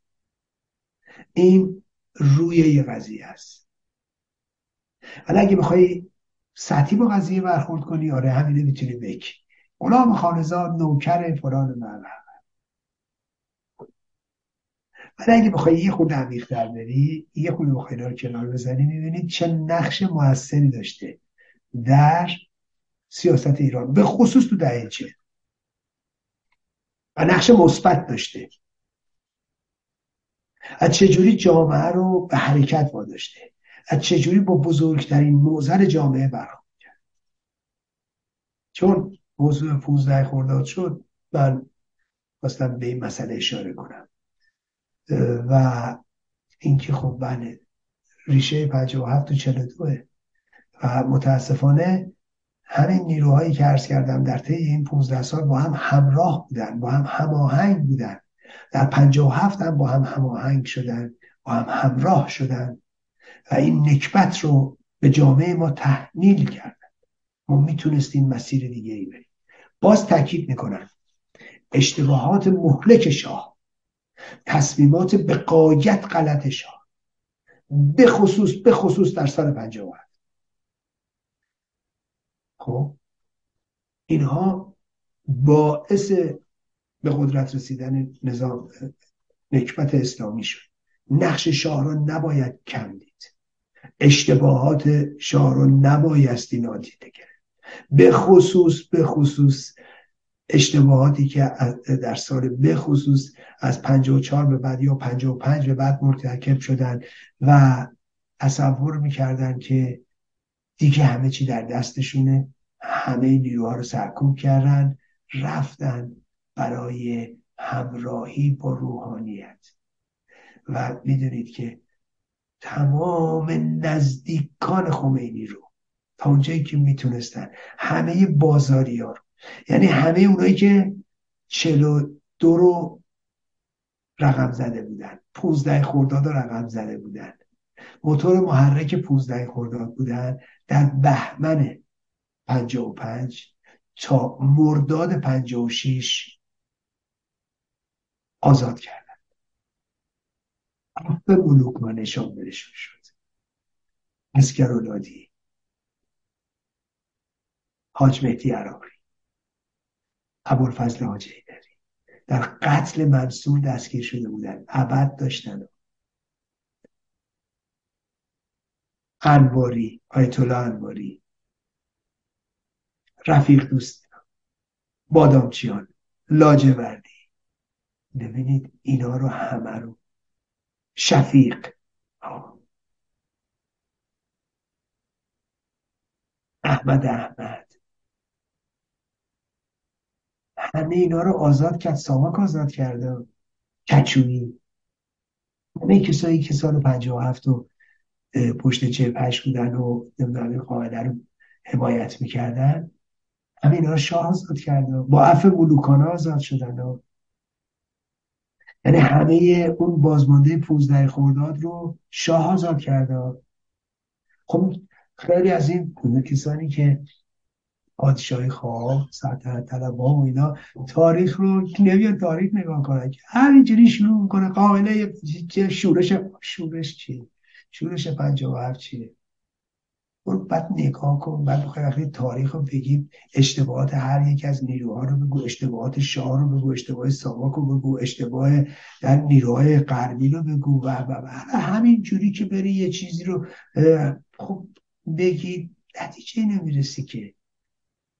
آدم می‌تونه حرفای سوست همه جا بزنه. ولی خب چه فایده؟ فکر می‌کنی مشکلی حل میشه؟ نه. ولی باید بفهمی که وقتی یه واقعی اتفاق میفته نیروهایی که در این سهم دارن یا بازی می‌کنن هر کدوم چه سهمی دارن یا چه بازی می‌کنن. آزمانده های پونزده خورداد رو شاه آزاد کرد. ساواک آزاد کرد. و همونا بودن تیشه به ریشش زدن. هم دستان خمینی. ببینی و اینا خب تو پنجه و هفت دوباره همون ارکستری که میگم و می‌بینی متاسفانه. اگر تو چل دو این نیروها به صحنه نیومدن ولی تو پنجه و هفت همشون اومدن. خمینی رو اینا هم رایی کردن. خمینی رو اینا خمینی کردن. یعنی نه اینکه حالا بیان باد بکنن خمینی رو. نه. ولی در واقع ببینید 57 بازار بود و روحانیت بود و بچه طلبه ها و خمینی. خب در سال 57 چه اتفاقی افتاد؟ کانون نویسندگان باهاشون بود. کانون وکلا باهاشون بود. جبهه ملی باهاشون بود. تمام چپ یک دست باهاشون بود. در حالی که سال 42 حزب توده نبوده ولی تو 57 همه اینا همراه با خمینی شدن. من این شد که خمینی به قدرت رسید. اینا می‌خوان سهم خودشون رو منکر بشن. این فاجعه. همه هم می‌دیدن خمینی ها اینجور خمینی مخفی نبود. معلوم بود رهبر جنبشه. و اینا همه پذیرفته بودن متاسفانه. بعد این چیزی بود که حالا بعد به نظرم می‌رسه. گفتم خدمتون ارز کنم. یک سوال دیگه ای که مطرح شده اینه که آیا به نظر شما توافقی بر سر مسئله اتمی بین رژیم و غرب در راه؟ حالا از نظر من بله. توافقی بر راهه. شواهد این گونه میگه. اسرائیلیا بارهای مثلا مطرح کردن هارتس گفته نمی‌دونم دیگر نشریات گفتن مقامات اسرائیلی ابراز نگرانی کردن نتانیاهو ابراز نگرانی کرده اسرائیل رسما اعلام کرده که به نوعی آژانس بینالمللی انرژی اتمی با اینا کنار اومده یا به نوعی سازش کرده. بحثایی داره صورت می‌گیره مذاکراتی بین اینا بوده میانجیگری عمان هستش و بعد سفر فرزین رئیس بانک مرکزی به واشنگتن هست. چشمک و چراغایی که داره زده میشه برای اینکه نزدیک به 34 میلیارد دلار حساب های بسته شده که قرار آزاد کنن. حالا چه در کره جنوبی چه می‌دونم چه در احتمالا حوزه خلیج فارسه و در عراق هستش بخوان اینا رو آزاد بکنن. اینا مذاکراتی است که داره صورت می‌گیره و تحرکاتی که هست. دیدارایی که رابرت مالی داشته با سفیر رژیم در نیویورک همه اینا داله بر همین مسئله است که یک توافقی ظاهرا در راه است مذاکر سفر بلینکن به اسرائیل هم به نظر من به این دلیل صورت می‌گیره که به قول معروف نیش اسرائیل رو بکشن یا تضمینایی به اسرائیل بدن یا از اسرائیل رو بریف کنن که توافقات تو چه زمینه تا مانع واکنش اسرائیل بشن. در واقع اینا وگرنه که وزیر امور خارجه در به نظر من امریکا در این شرایط به اسرائیل سفر نمی‌کرد. و من فکر می‌کنم اینا در یه راستاست و احتمال اینکه یک توافقی بر سر مسئله اتمی بشه بسیار زیاده. مگر اینکه این مثلا یه پارامتر جدیدی به میون بیاد و یه سنگ یه دیونه بندازه که صد عاقل نتونن در بیارن. یعنی دو طرف ماجرا این رو بهش رسیدن و دو طرف ماجرا دارن به هم نزدیک میشن که یک توافق موقتی داشته باشن که اینا تحریما رو متوقف کنن بخشش رو بردارن یا پولای رژیم رو بخشش رو آزاد کنن.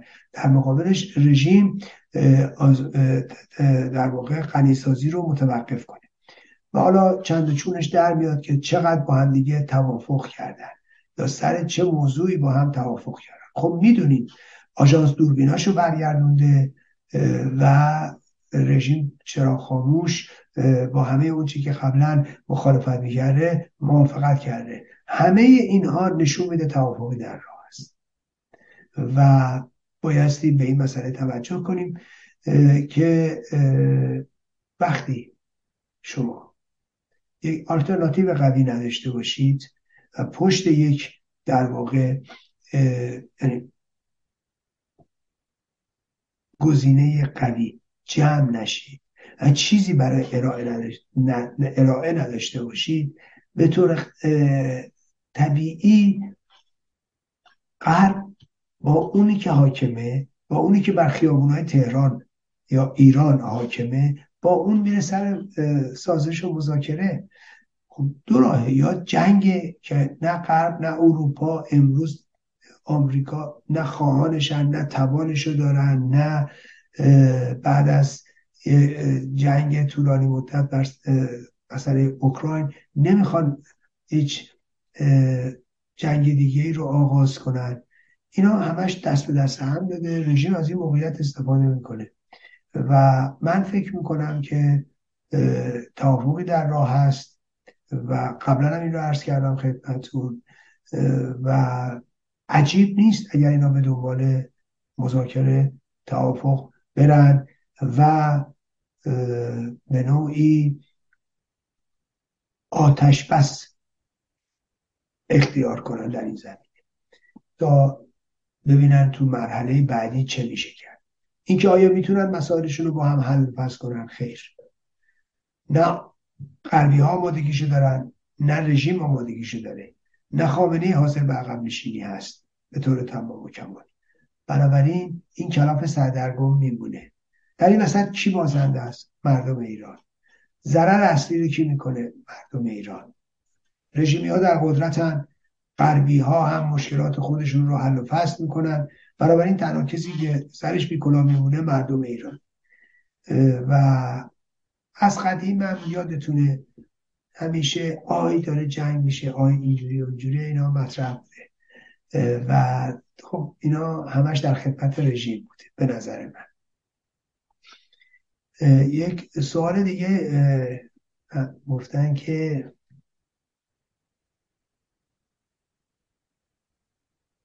خب اکبر گنجی مدعی شده که اسرائیل هر روز رضا یعنی او در توییتی زده ظاهرا اکبر گنجی و مطرح کرده که اسرائیل هر روز رضا پهلوی رو دوپینگ می‌کنه. خب از من پرسیدن نظرتون راجع به این موضوع چیه؟ خب ببینید.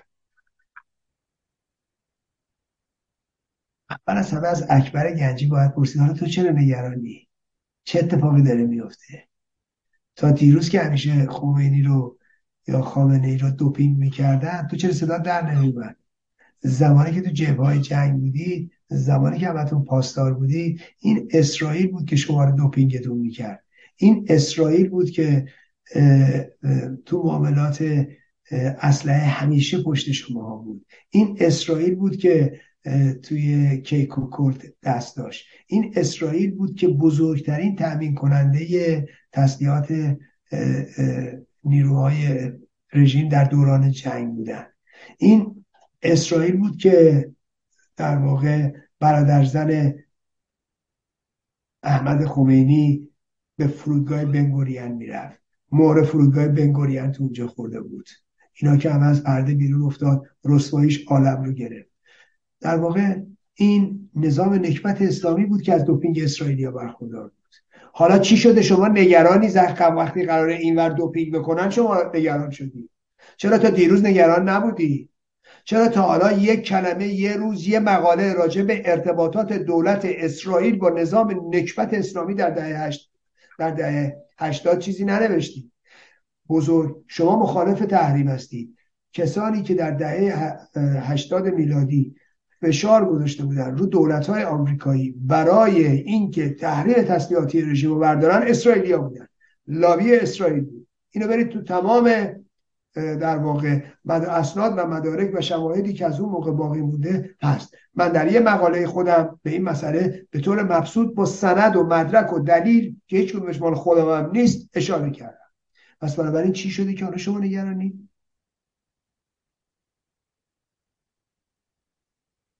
موقعی که پای منافع ملت ایران و مردم ایران و نمی‌دونم اینها به میاد نگران میشی.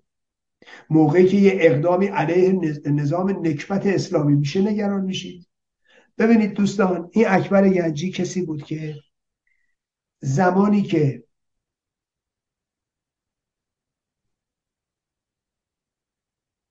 اوباما داشت همکاری می‌کرد با رژیم زمانی که اوباما در صدد زمین سازی برای برجام بود. زمانی که اساسا پشت کرده بودن به جنبش 88 جنبش سبز و به نوعی داشتن زمین سازی می‌کردن برای کنار اومدن با رژیمی ها این اکبر گنجی رفته بود همون موقع علم شنگه که آمریکا می‌خواد حمله نظامی کنه. برید ببینید من مقاله نوشتم همون موقع. برید ببینید کیا امضا کرده بودن مقاله اکبر گنجی رو بیانیه اکبر گنجی رو. من علیهشون مطلب نوشتم. من روشنگری کردم. گفتم کدوم جنگ؟ چرا دروغ میگی؟ درست در زمانی که داشتن زمین سازی سازش رو می‌کردن میگو می‌خوان حمله نظامی کنن. اونم کی؟ دولت عموما و بعد وقتی تروریسم رژیم رو دست گذاشتن روش گفت این پرونده سازی دروغه رژیم که این کارو نمی‌کنه. وقتی که احمد شهید گزارش نقض حقوق بشر در ایران داد اکبر گنجی گفت این حلقه ای از حلقات برای زمین سازی برای حمله نظامی. برید همه اینا هست. این اکبر گنجی.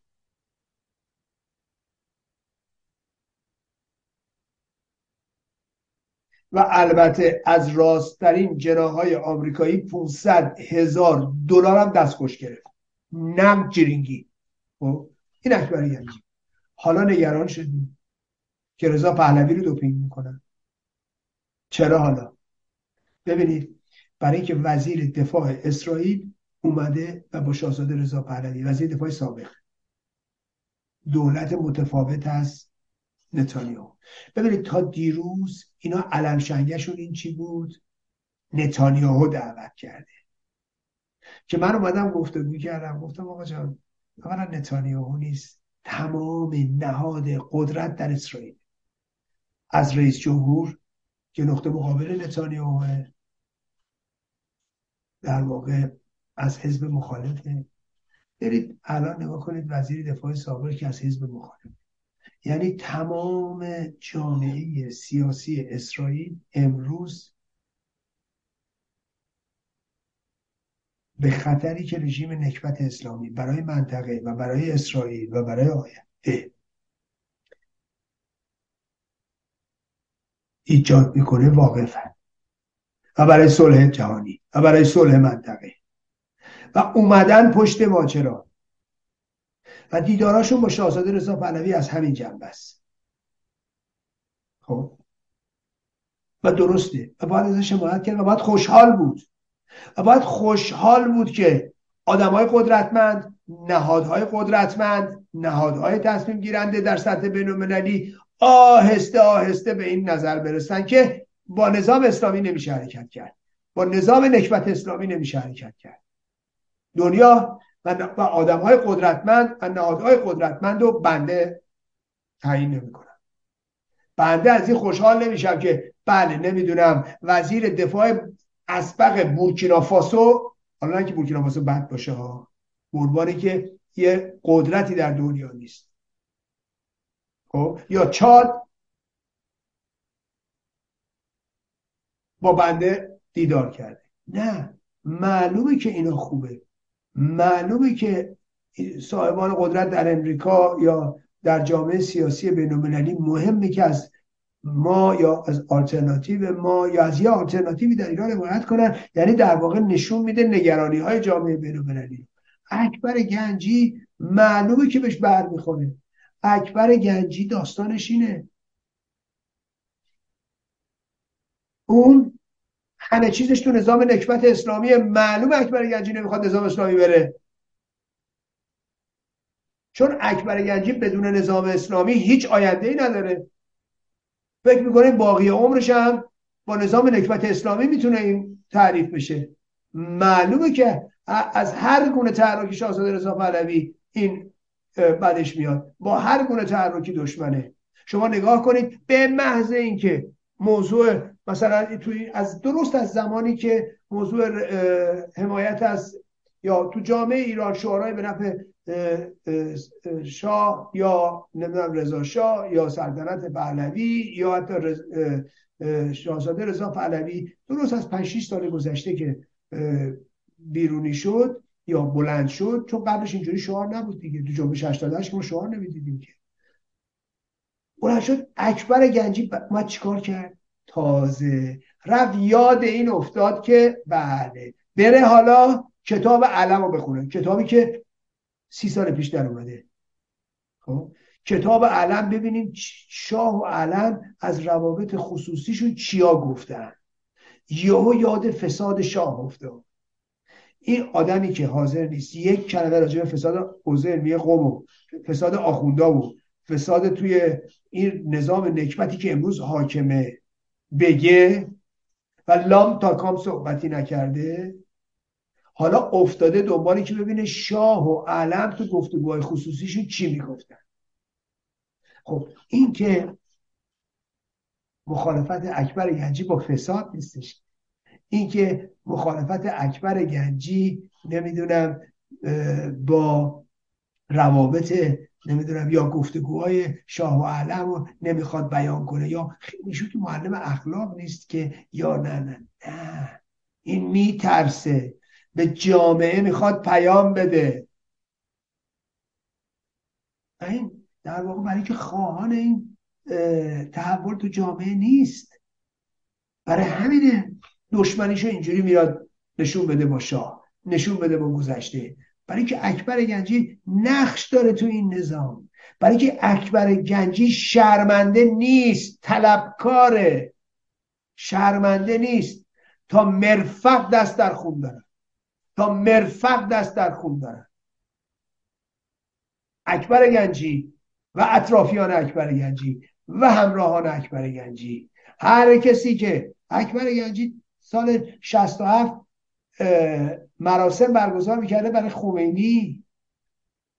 68 بعد از مرگ خمینی مراسم برگزار می‌کرده. قشنگ شنیده بوده کشتار 67 رو. قشنگ دنبال می‌کرده برکناری آیت الله منتظری رو. قشنگ موضوع نمی‌دونم بی بی سی رو شنیده بوده. نمی‌دونم فتوای خمینی برای کشتار و قتل عام رو شنیده بوده. برکناری آیت الله منتظری رو دیده بوده به چشمش ولی برای خمینی رو می‌رفت چشم می‌گرفت. اینا دست در خون بدترین شرایط تو ترکیه که رژیم هر روز یه توطعه علیه پناهجوها و پناهندگان و ایرانیان و ناراضیان می‌کرد. آدم روزی نبود که نکشن. اکبر گنجی توی اون موقع سفارت بوده تو همه بحثا بوده. لاقل دو تا بحث که بهشون میشه خوب شد کشتنش. چشمشون کو انتقام فلانی گرفتی. بالاخره دو تا بحث که آدمو می‌کنه که کجا شده اکبر گنجی خب اکبر گنجی به این دلیل حالا نکته بعدیش. اکبر گنجی اینا آخوندا تا زمانی که بهشون کمک بشه از یهودیت هیچ اشکالی نیست. از اسرائیل بشه هیچ اشکالی نیست. اما اما خب ما می‌دونیم که همه اون کسانی که مسلمونن به نوعی و معتقدن و باورمندن به نوعی گرایشات ضد یهود دارن. خیلی واضح اکبر ینجی گرایش ضد یهود داره. و این یهود ستیزیشه. وگرنه اساسا یعنی تای تایش بخواد بری اکبر ینجی همینه. اکبر ینجی رو برو ببین ببین داستان چرا اسرائیل رو امروز اینجوری باش کینه ورزی می‌کنه. به خاطر همون ویژگی ضد یهودشه. اصلا از جنبه ترقی و ترقی خواهی نبینید. همه اینایی که می‌بینید به نوعی دارن. اون یکی هست در واقع که مذهبی هن یا مذهبی بودن یا به نوعی گرایشات ضد یهود دارن. اکبر گنجی هم یکی از همون است و این از اونجاش در میاد. و اینو باید دیدش بله.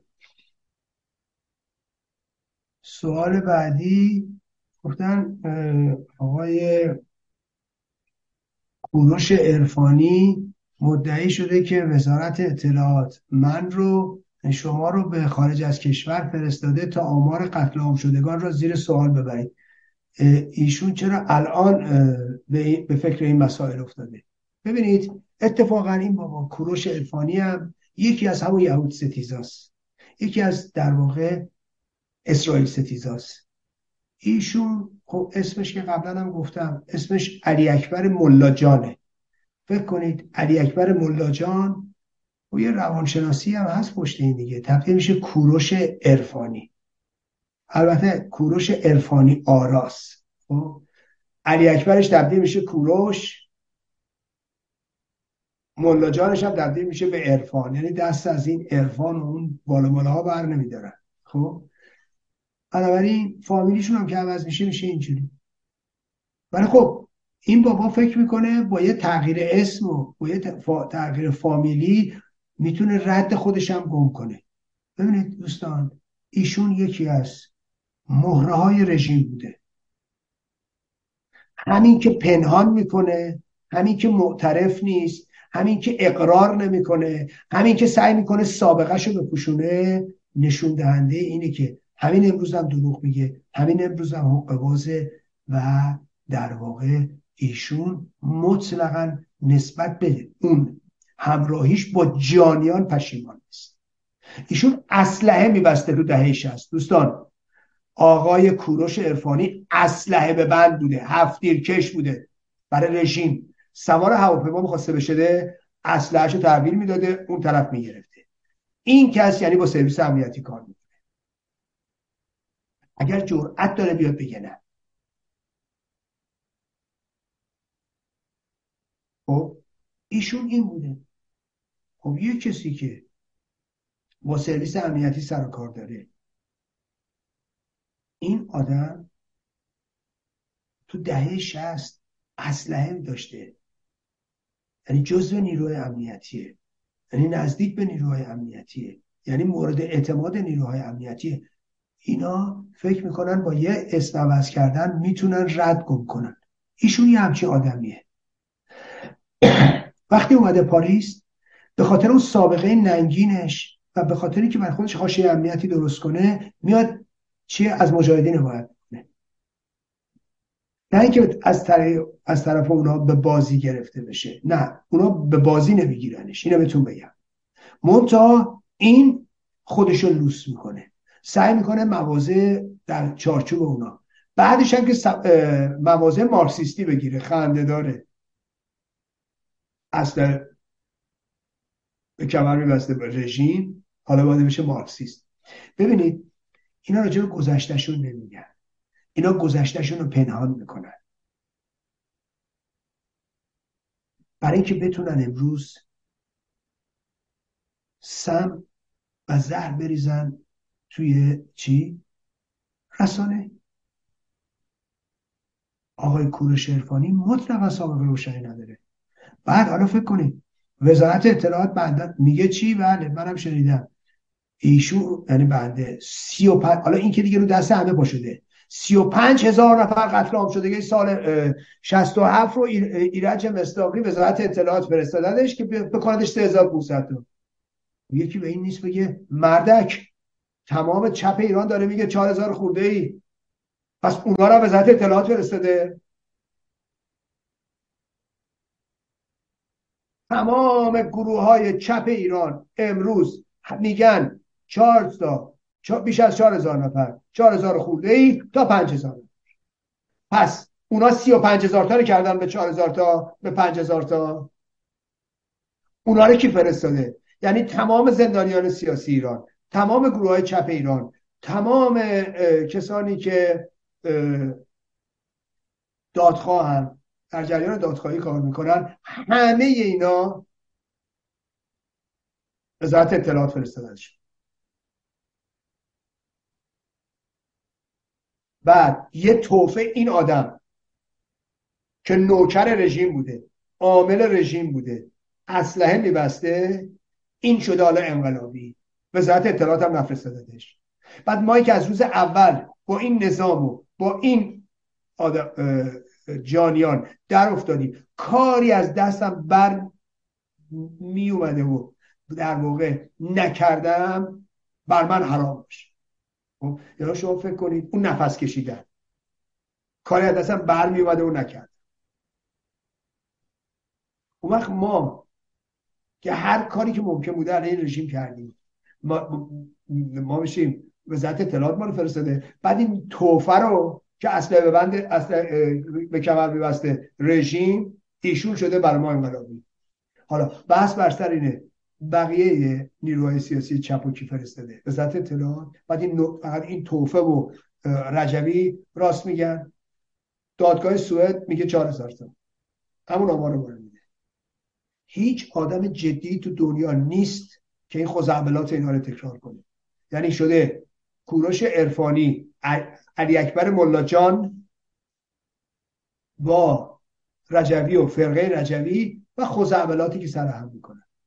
حالا همین کوروش عرفانی کسیه که ببینید اینا دشمن حقیقتن شدیدن ضد یهود شدیدن ضد اسرائیل آنتیسمیتیست کامل. اینا اگه قدرت می داشتن دست بزرگترین ضد یهودی ها رو از پشت می بستن. فکر کنید این آدم جولب میاد مطرح می‌کنه ابراهیم رئیسی یهودیه. عامل اسرائیل و عامل موساد و عامل نتانیاهو. فکر کنید رئیسی رو میگه. و بعد میگه این یارو مرتضوی که اومده سه دو سن مرتضوی اینا خونده. رئیس زندان گوهردشت میگه این یهودی دستساز موساد موساد اینو فرستادتش. فکر کنید. یعنی یه آدمی که تا این درجه وقیه که هر جانی تو رژیم پیدا میشه میگه یهوده. میگه عامل موساده میگه عامل اسرائیل. اتفاقا خب پای حرفای اینا میمون شیرین عقل مثل خودشون میرن بشینه منم دیدم. یه مشت این سلطنت طلبان هستن. از تو اینا ابله تا دلتون می‌خواد ریخته. یکیشون بود یه دونه تو این کلاب ها اومده بود و ادعا می‌کرد یهودیه همه این مزخرفات هم تکرار می‌کرد. که چیه؟ شما فکرشو بکنید. هر سیاهکاری که تو ایران میشه هر جنایتی که تو ایران میشه میگو زیر سر این یهودیان نو مسلمانه فکر کنید. بعد این توفه ها از کجا پیداشون میشه؟ بعد این توفه ها چه می‌دونم تو حزب مشروطه و فلان چی کار می‌کنن؟ والا بی خود نیست که رژیم به ما حاکمه. بی خود نیست که دستگاه امنیتی سوار باست اینه. خب معلومه یه آدمی که میاد هر چهره رژیمی رو میگه اسرائیلی و مزدور اسرائیلی و موساده آقا اگه فکر می‌کنید یه عامل رژیم بخواد بیاد تو ما حرکت کنه و بحث کنه و حرکت نمی‌دونم حضور داشته باشه و نفوذ داشته باشه چی میاد؟ میگه چی کار میاد بکنه؟ اینکه نمی‌تونه بیاد علنی از رژیم حمایت کنن که؟ و خب همینه دیگه. دشمنی با اسرائیل. یهود ستیزی. هر کسی رو تو ایران مطرح میشه بگه یهودیه. هر کی رو تو ایران مطرح میشه عامل اسرائیل عامل مگه خامنه ای چی میگه؟ خامنه ای رفت جنایت کردن. چه می‌دونم قتلای زنجیره گفت اینا اسرائیلی هست گفت اینا بهایی هر اتفاقی تو ایران افتاد نمی‌دونم از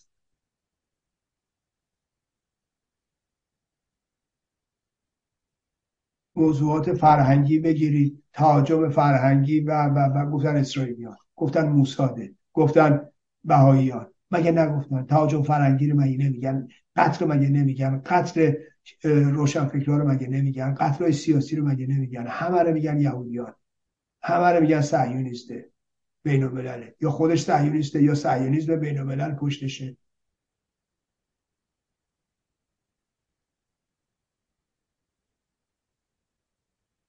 ببینید تمام مسیحی ها رو که میکشتن. الان کلیسای خانگی تو ایران چی میگن؟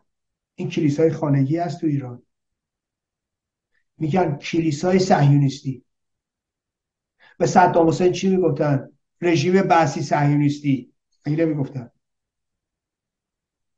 تا حالا تنها کسی که تو اسرائیل موشک زده از کشور خودش رسما به عهده گرفته مسئولیتشو تا حالا صدام حسین بوده. خب. رژیم که هر روز داره اسرائیل سوریه اسرائیل تو سوریه میزنتش جرأت نمی‌کنه یه دونه بزنه. خب اینه داستان اونا رو که می‌گفتن صهیونیستی هن. کلیسای خانگی رو خامنه ای خودش گفت صهیونیستیه. این کسایی که دستگیر میشن تو کلیساهای خانگی اینا رو بهشون اتهامات وابستگی یا به نوعی کلیسای صهیونیستی میبندن. خب یه کسایی هم مثل این توفه کوروش عرفانی پیدا میشن که بیان تو فضای مجازی یا توی به رسانه یا مقاله بنویسن. هر اتفاقی تو ایران میفته رو تمام جانیا و جنایاتشون رو ربط دادن به اسرائیل. اصلا گویا نه در شیعه نه در اسلام. نه در سنی نه در نمی‌دونم وهابی نمی‌دونم نه در نحله های مختلفش یا اصلا نه در هیچ نوع نگرشی تو جامعه ایران. نه جانی هست نه جانی پرور هست نه. فلان هر اتفاقی میفته حتما باید یه طرف ریشه یهودی داشته باشه یا حتما باید یهودی ها باشن. آنتیسیمیتیسم یعنی چی؟ یعنی همین دیگه.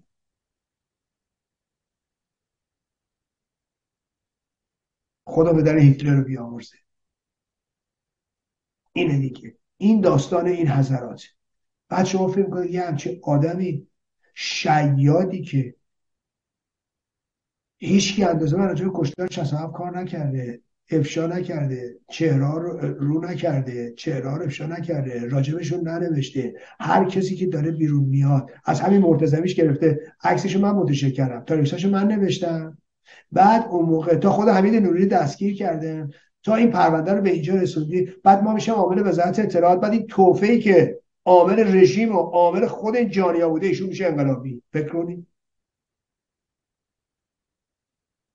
اینه این موزر جامعه است دیگه. بعد این کورش عرفانی هم میاد یه سری پیدا می‌کنه. فکر کنید یه تحلیلگر سیاسی که بشه کوروش عرفانی یه پاش تو رژیم بوده اکبر ملاجان و اینجا بشه مدعی.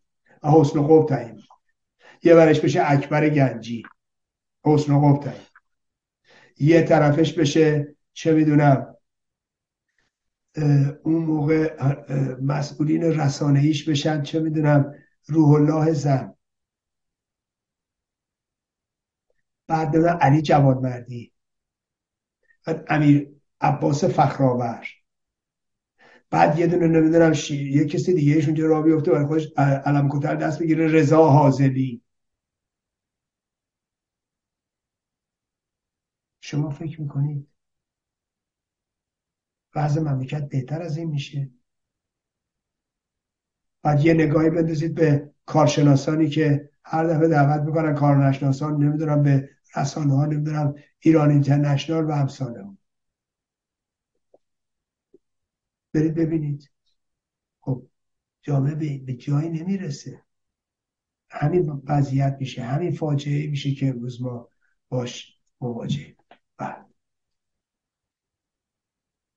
حالا بچه این صحبت هم شد. حالا خوبه یه سوالی هم هست. اینو اینجا بگم. گفتن که خانم پروانه عارف یه زندانی سیاسی زن مدعی شده که سید حسین مرتضوی به سینهش شلاق زده. آیا این روایت واقعی است؟ خب می‌دونید سید حسین مرتضوی در طول در دوازده روز گذشته ایشون ستاره کلاب هاوس بودن. بعد از اینکه ما هم در اینجا هم صحبت کردم بازم کلاب هاوسشون ادامه یافت و ظاهرا حالا متوقف شده. نمی‌دونم اونا بعد از این چه اتفاقی میافته. خب من هفته گذشته راجع به ستوسن مرتضوی توضیح دادم. و اینکه اهدافشون چیه. و اینکه خب شکست خوردن. و همون موقع اتفاقا تاکید کردم فرقه رجبی به میدون نیومده. شما نگاه کنید زندانیان سیاسی فرقه رجبی هم هیچ کدوم به میدون نیومدن. هیچ زندانی سیاسی که وابسته به فرقه رجبی باشه اجازه پیدا نکرده که لب باز کنه. اجازه پیدا نکرده که اعتراض کنه. اجازه پیدا نکرده که بیاد روایت خودشو بگه. چون اینا عروسکن. چون اینا عروسک خیمه شب بازی چون اینا حتی از خودشون زبون ندارن. همه اون چی هم که منتشر می‌کنن به نامشون منتشر میشه. با اجازه اینا منتشر میشه با چارچوبایی که اینا تنظیم می‌کنن با در واقع هدایتی که اینها می‌کنن و بخشای زیادشون رو خودشون می‌نویسن و به نام اینا منتشر میشه. اینو یادمون باشه. فرقه رجوی تا حالا راجب به صحنه اومدن رئیس هیئت رئیس زندان اوین و گوهردش در سال 67 و در سال 66 تا حالا لام تا کام صحبت نکرد.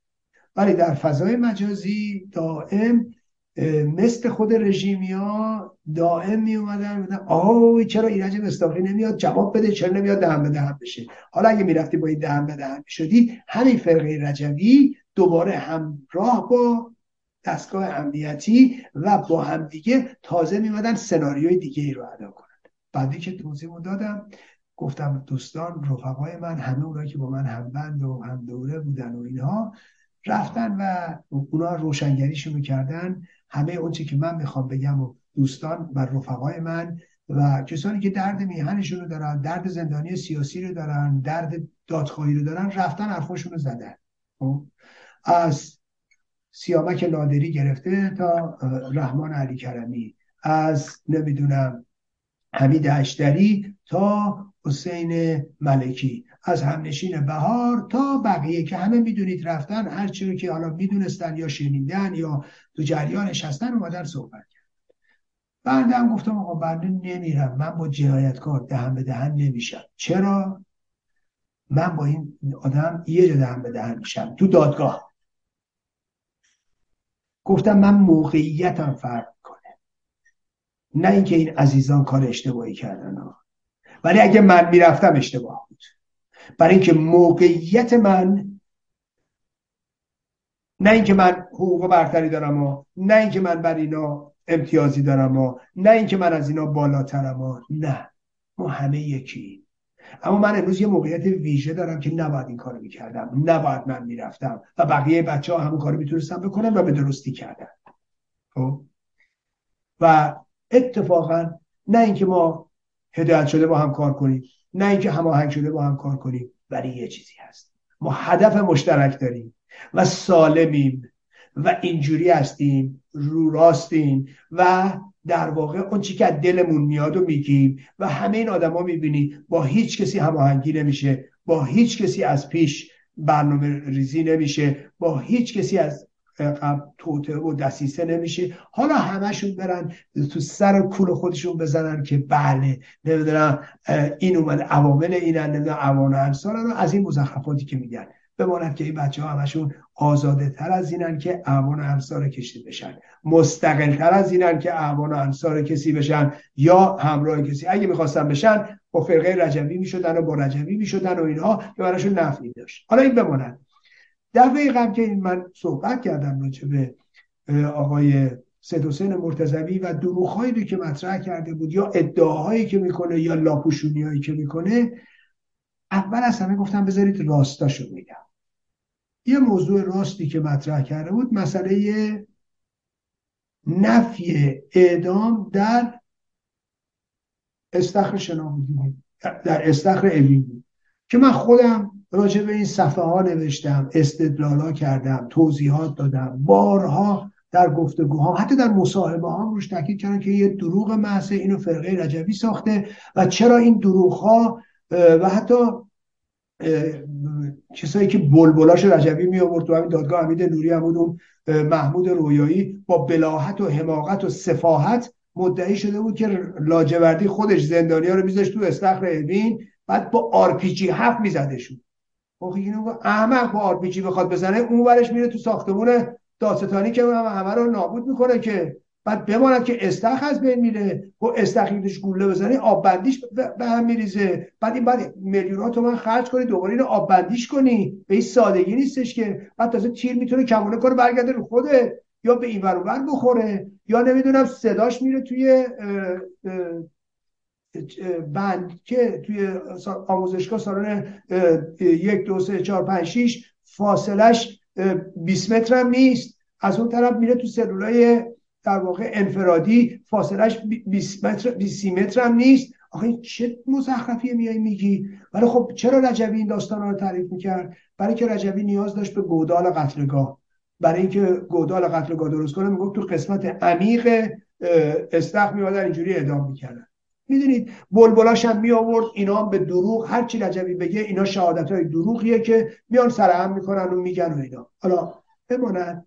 نکته اساسیش اینه. ببینید این نکته ای که باید بهش توجه کنیم من گفتم این دروغ ها به ضرر ماست. ببینید خب این دروغ شما اینو برید فکر می‌کنید اینا که چیزی نیست که به مغز من خطور کنه یا من اینا رو بفهمم. اگه شما برید تو هر جایی تو هر دادگاهی بری بهتون میخندن. همینا رو میارن. بعد وقت اصلا اساس استدلال ما اساس شهادت ما رو زیر سوال می‌برن.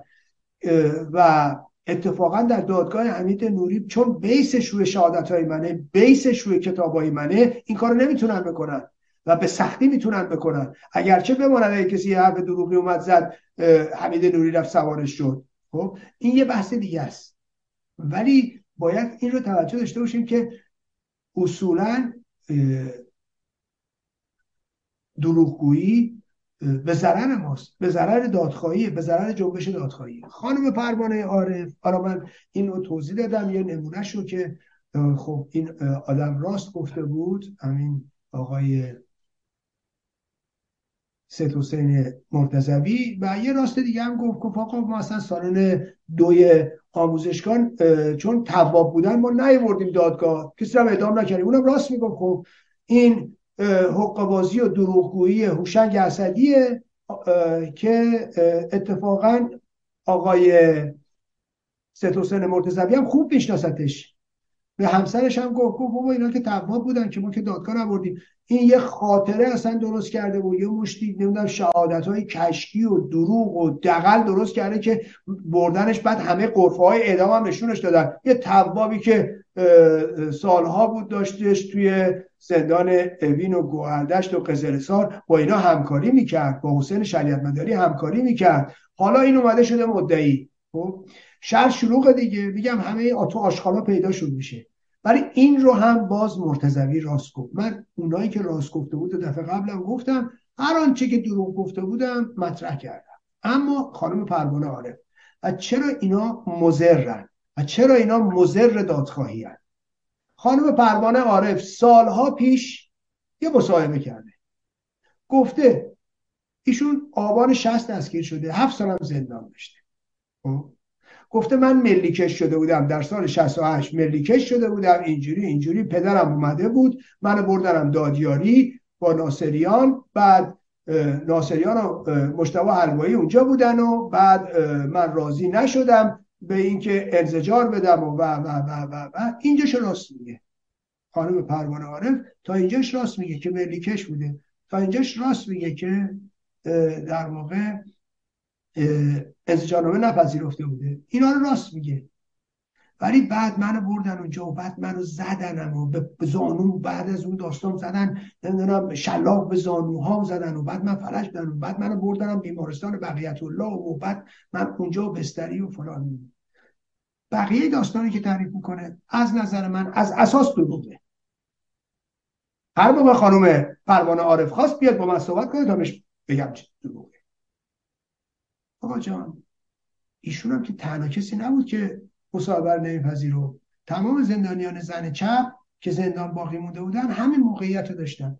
اتفاقا میبردن با خانوادهشون. همین ناصریان می‌برد با خانوادهش رو صحبت می‌کرد. بعد از کشتار 67 بود و میومد به خانواده میگو آقا خودت بیا پدر. من تو کتابم نوشتم. خودم شاهد بودم توضیح دادم. دیگر زندانیان زن هم بودن و رژیم از این سو استفاده می‌کرد. خودش رو کرده بود. خیلی مظلوم. بعد کشتار همه رو کشتن. بخش زیادی از مردا رو به جرم اینکه نماز نخوندن کشتن. از اون طرف زندانیان زن مجاهد رو قتل عام کردن. حالا این رو اینا بازی می‌کرد ناصریان. میبردش جلو خانواده. می‌گفت بیایید شما خودتون ببریدش. یه انزجاری بنویسه ببرید. آقا پدر مادر میافتادن به اینکه آی وای بیسار اینا دارن اینجوری میگن اینا که از تو چیزی نمی‌خوان. همین یه جمله میگن بنویس یه چیزی فلان کن. ناصریان در موضعی که ما مظلومیم ما که کاری نداریم ما که به اینا دارن ما رو اذیت می‌کنن اینجوری از ملاقات حضوری که به این زندانیان زن چپ با خانواده می‌دادن سوء استفاده می‌کرد. خب؟ بقیه داستانی که آی منو بعدا زدنم و لط و پارم کردن و بردنم اینجا اینجا اینا همش داستان سرایی. اینا تمامش دروغه. اساسا رژیمی ها شکنجه دلیل داره. برای گرفتن اطلاعاته. در اون سالم همیشه برخوردشون نه در اون سال 62 هم بود 63 هم بود 64 هم بود 65 هم بود 66 هم بود 67 هم بود 68 هم بود 69 هم بود. قبول نمی‌کنی؟ برو بمون تا بپوسی. برو مرده شورتو ببرن. فوقش بود دو تا چک لغلت هم بزنن. دو تا چک و لغل مشتم میخوردی میداخترت بیرون. خب؟ این بود کابل بزنن و روزانو بزنن و نمی‌دونم خانم چرا دروغ میگی آخه؟ ما اون زندان بودیم. شما هم که تنها نفری نبودی که ملیکه شده بودی بعد از سال 67 که تمام زندانیان زن چپ همین موقعیت شما رو داشتن تو زندان. دلیلش هم که چرا نمیپذیرفتن من تو کتابم توضیح دادم. چرا دروغ میگی؟ حالا دروغ بعدیش توضیح بدم. در سال 60 ایشون میگه در سال 68 در سال 68 مشتبه حلوایی از زندان رفته بود. مشتبه حلوایی از شهریور 67 دیگه تو اوین نیست. اوین رو ترک کرده. پس اون شهادتی که ایشون سالها پیش داده بود اون توش آبه. دروغه. برای گنده کردن خودشه.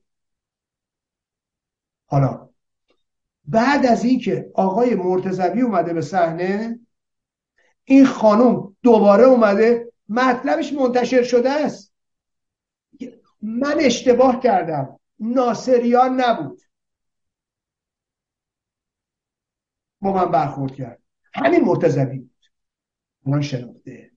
تا دیروز فکر میگرده ناصریانه. الان که مرتضوی اومده او شما چه, جدید، چه چیز جدیدی دیدی؟ عکسشی که من 13 سال پیش منتشر کردم. خب شما چه چیز جدیدی دیدی؟ عکسش که همه جا بوده. شما چطوری متوجه شدی؟ اینم که نگفته که. شما چی دیدی که متوجه شدی که ناصریان نبوده و مرتضوی بوده؟ الا اینکه دروغ میگی الا اینکه باعث رسوایی هستی الا اینکه به نفع این کار می‌کنید الا اینکه پای دروغ اینو صفر می‌کنید.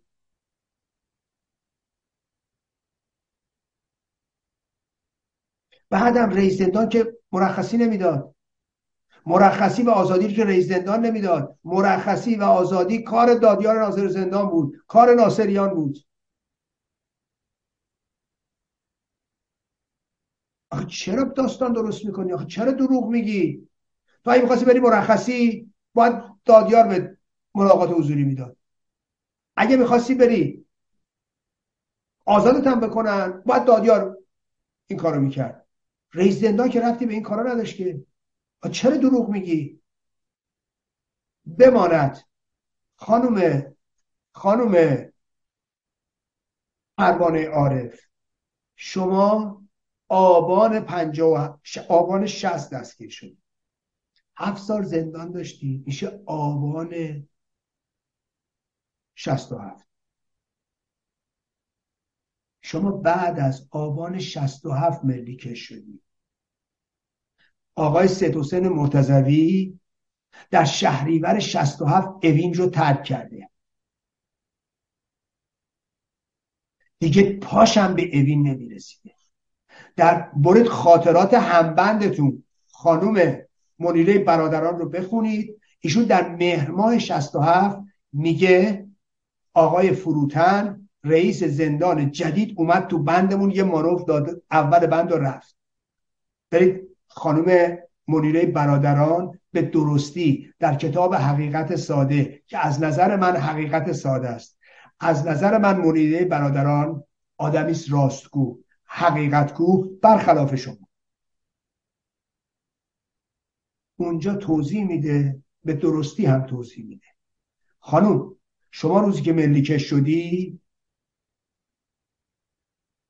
که اونجا میگی ملیکش بودن آقای سید مرتضوی دو ماه بود از زندان رفته بود. این واقعا که تو 68 اتفاق افتاده یه سال بعد از اینه که ایشون از زندان رفته بود. اصلا تو زندان وجود نداشت. گز نکرده بریدی. این نشون میده همون خاطرات اولیت هم که توضیح دادم تا کجا دروغه تا کجا حق بازیه بابا راست بگی. جنبش دادخواهی نیاز به راستگویی داره. رژیم نکبت اسلامی به اندازه کافی جنایت کرده. نیاز نداره به این دروغگویی ها. خانم پروانه عارف شما یه هفت سال زندان باید میکشیدی. دو سالم زیادی کشیدی. این ارزش شماست. شما نه سال زندان بودی. دو سال اضافه بر اون که اینا بهتون حکم دادن. این ارزشه. های ارزش شل نکن. با این شهادت های دروغ. ببین شاید دو نفر بیان بگن تو تو چه قهرمانی بودی. خانم من به شما میگم شما نه سال زندان بودی. به خاطر اون مقاومت که در ایام نوجوانیت کردی جوانیت کردی قابل ستایشی. باید ستایشت کرد. خوبی. اندازه کافی شما خوبی. نیاز نداری این دروغا رو بسازی. نیاز نداری این داستان سرایی ها رو بکنی. اینا مقاومت هم زیر سوال می‌بره. اینا وجهه مثبت هم زیر سوال می‌بره. اینا شما رو از یک مبارز به یک خالیبند تبدیل می‌کنه. چرا به خودتون رحم نمی‌کنید چرا به جنبش دادخواهی رحم نمی‌کنید آخه این دروغ به چی اضافه می‌کنه؟ جنایات اینو؟ جنایات رژیم رو؟ چقدر آدم ها رو کاب زدن که سلامتشون از دست رفت پاشون از دست رفت. نمی‌دونم ناخوناشون ریخ انگشتاشون ریخ خانوم شمایی که میگی با کابل افتاد می‌زد رو سینم هنوز کابل نخوردی. والا کابل نخوردی. اگه میخوردی میفهمیدی کابل رو سینه که فکر می‌کنی یا کابل رو زانو خیلی درد داره. نه خانم عزیز کابل کف پاس که داغون می‌کنه. چون اعصابش مستقیم به مغز. نشون میده نخوردی. یا اگه خوردی هم اونقدر نخوردی. بعد فکر می‌کنی اگه کاب زدن به سر زانود خیلی دیگه جنایته. اگه خورد به سینه که دیگه نگو و نپرس. خانوم مخترم هیچ می‌دونستی اگه عکس بگیرن از سینت از زانود نشون میده یه کابلم نخورده روش؟ می‌دونستی؟ تو صورت این تکنولوژی هست. خانم نکنید این کار هیچ چیزی نه به شما اضافه می‌کنه نه به جنایات رژیم. این رژیم به کافی جنایت کرده. شما به کافی مقاومت کردی. شما تو دهه شست تو زندان قزل مقاومت کردی. اینا ستایش لازم داره. من قدرتو می‌دونم. ما که اون دوران پشت سر گذاشتیم قدر شما رو می‌دونیم. ولی خودت قدر خودتو نمی‌دونی. که میایی اینا رو قاتیش می‌کنی اون داستان هم از بین میره. ما نیاز داریم برای دادخواهی مستند حرف بزنیم درست حرف بزنیم قابل دفاع بزنیم آب دوش نکنیم سو استفاده می‌کنن. به خودتون رحم کنید. به ما رحم کنید. بله.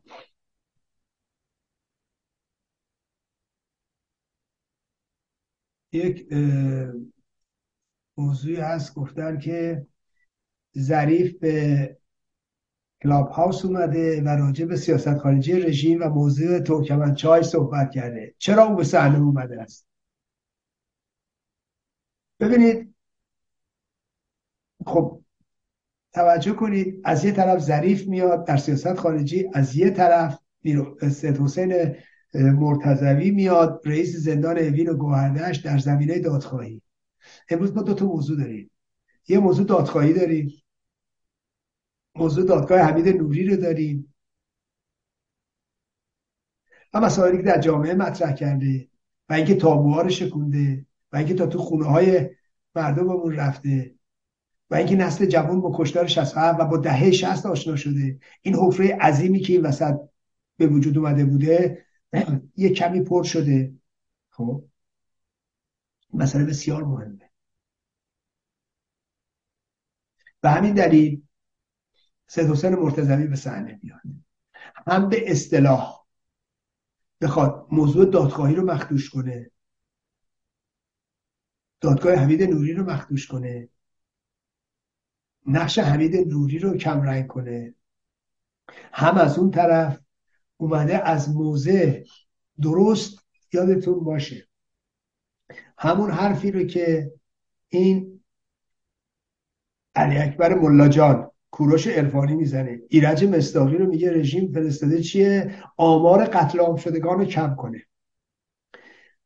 این طرف آقای سید حسین مرتضوی هم میگو ایرج مصداقی اومده حمید نوری رو دستگیرش کرده بعد بردنش دادگاه که در واقع کشدار 67 کوچیک جلوه بدن. نقش اصلی ها فراموش بشه نقش حمید نوری گنده بشه. حالا فکر کنید توی این دادگاه دائم راجع به اعضای هیئت کشدار 67 اعضای تعیین کننده چهار نفر اصلی خامنه ای خمینی احمد خمینی تمام دست موسوی اردبیلی تمام اعضای شورای قضایی رئیس سازمان زندان ها رؤسای زندان ها همه به عنوان مسئولین اصلی این کشتار مطرح شدن. حمید نوری به عنوان یک نفری که در اوبردن و بردن در ابلاغ حکم اعدام در اعزام زندانیان به محل اعدام در بردن اونها نزد هیئت در این موارد شرکت داشته. خب؟ این تو حکم دادگاه اومده. بعد فکر کنید این بیشرم و حیا مرتضوی میره یه همچین داستانهایی رو میگه. درست هماهنگ با کی؟ درست هماهنگ با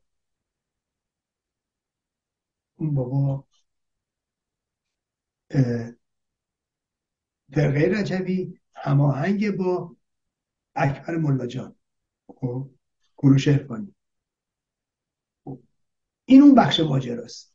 که تلاش می‌کردن. یه بخش دیگه هم داشت و اینکه بالاخره این میگه من اصلاح طلبم میروسین موسوی رو بزرگ می‌کنه و بعد اینکه در واقع ما جبهه نجات داریم دارن تلاش می‌کنن و و.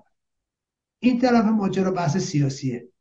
ظریف به اصلاحات ارتباط داره نزدیک به اینا هستش یا اینگونه جلوه داده میشه و یا به فکر چیه؟ آینده است و موضوع سیاست خارجی. خب ببینید به همون ترتیب که نیاز بوده در جنبش دادخواهی اون بیاد و یک بخشی از نظام رو نمایندگی بکنه ظریف هم نیاز هست در سیاست خارجی بیاد و در اقداماتی که صورت گرفته و موضوعاتی که هست. می‌دونید ظریف هم میاد نقدش رو به خامنه ای و جناح خامنه ای میگه. درست مثل سید حسین مرتضوی که نقدش رو به خامنه ای و جناح خامنه میگه. پس بنابراین این دوتا رو دارید می‌بینید. یکیش تو صحنه سیاسیه یکیش تو صحنه دادخواهیه. اینا میان. هدف یه چیزه. هدف بالا آوردن یه جناح یا یک بازی یا یک سناریو. و اون طرف زدن ما. می‌بینید؟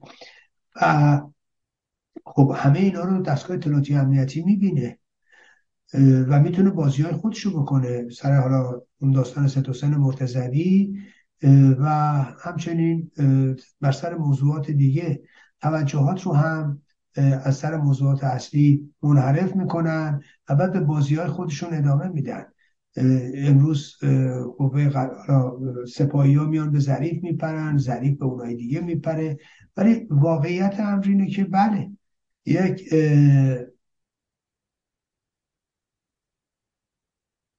رژیمی وجود داره که همه اینا به دنبال تأمین منافعش هست. موضوع خب ظریف ترکمنچایی که مطرح می‌کنه خب می‌دونید که ترکمنچای چون ترکمنچای موضوع خیلی جالب توجهیه دیگه. به خاطر بیکفایتی آخوندا به خاطر شعر و شعار دادن آخوندا به خاطر تحریکات آخوندا یه آدمی مثل فتلیشا با اون بلاحتش بعد از اون بعد از اینکه قرارداد گلستان به ایران تحمیل شد به خاطر تحریکات اینا رفت حمله کرد دوباره یا به جنگ با روسیه تزاری پرداخت که نتیجهش چی شد؟ شکست مطلق و تحمیل ترکمانچای و اینکه بخشای عظیمی از ایران بدتر از گلستان به ایران تحمیل شد و بیشتر از گلستان ایران از دست داد. خب؟ و حاصل ترین مناطق ایران از دست رفت. فکرشو بکنید اگر دوباره این آخوندا می‌تونستن و یا اگر دوباره می‌تونستن نظراتشون رو تحمیل کنن اگر دوباره می‌تونستن تحریک کنن قطعا بدونید یه قراردادی خیلی بدتر از گلستان و ترکمنچای به ایران تحمیل میشه. حکایت خامنه ایه و بلند پروازی های خامنه ایه تردیدی در این ماجرا نیست که هر هر مقدار که اینا تعلل می‌کنن به خاطر اینکه عقب میرن به خاطر اینکه قدرت ندارن به خاطر اینکه قدرت چانه زنینی که ندارن به خاطر نقطه ضعفایی که دارن مجبورن امتیازات بیشتر بدن و امتیازات بیشتر میدن.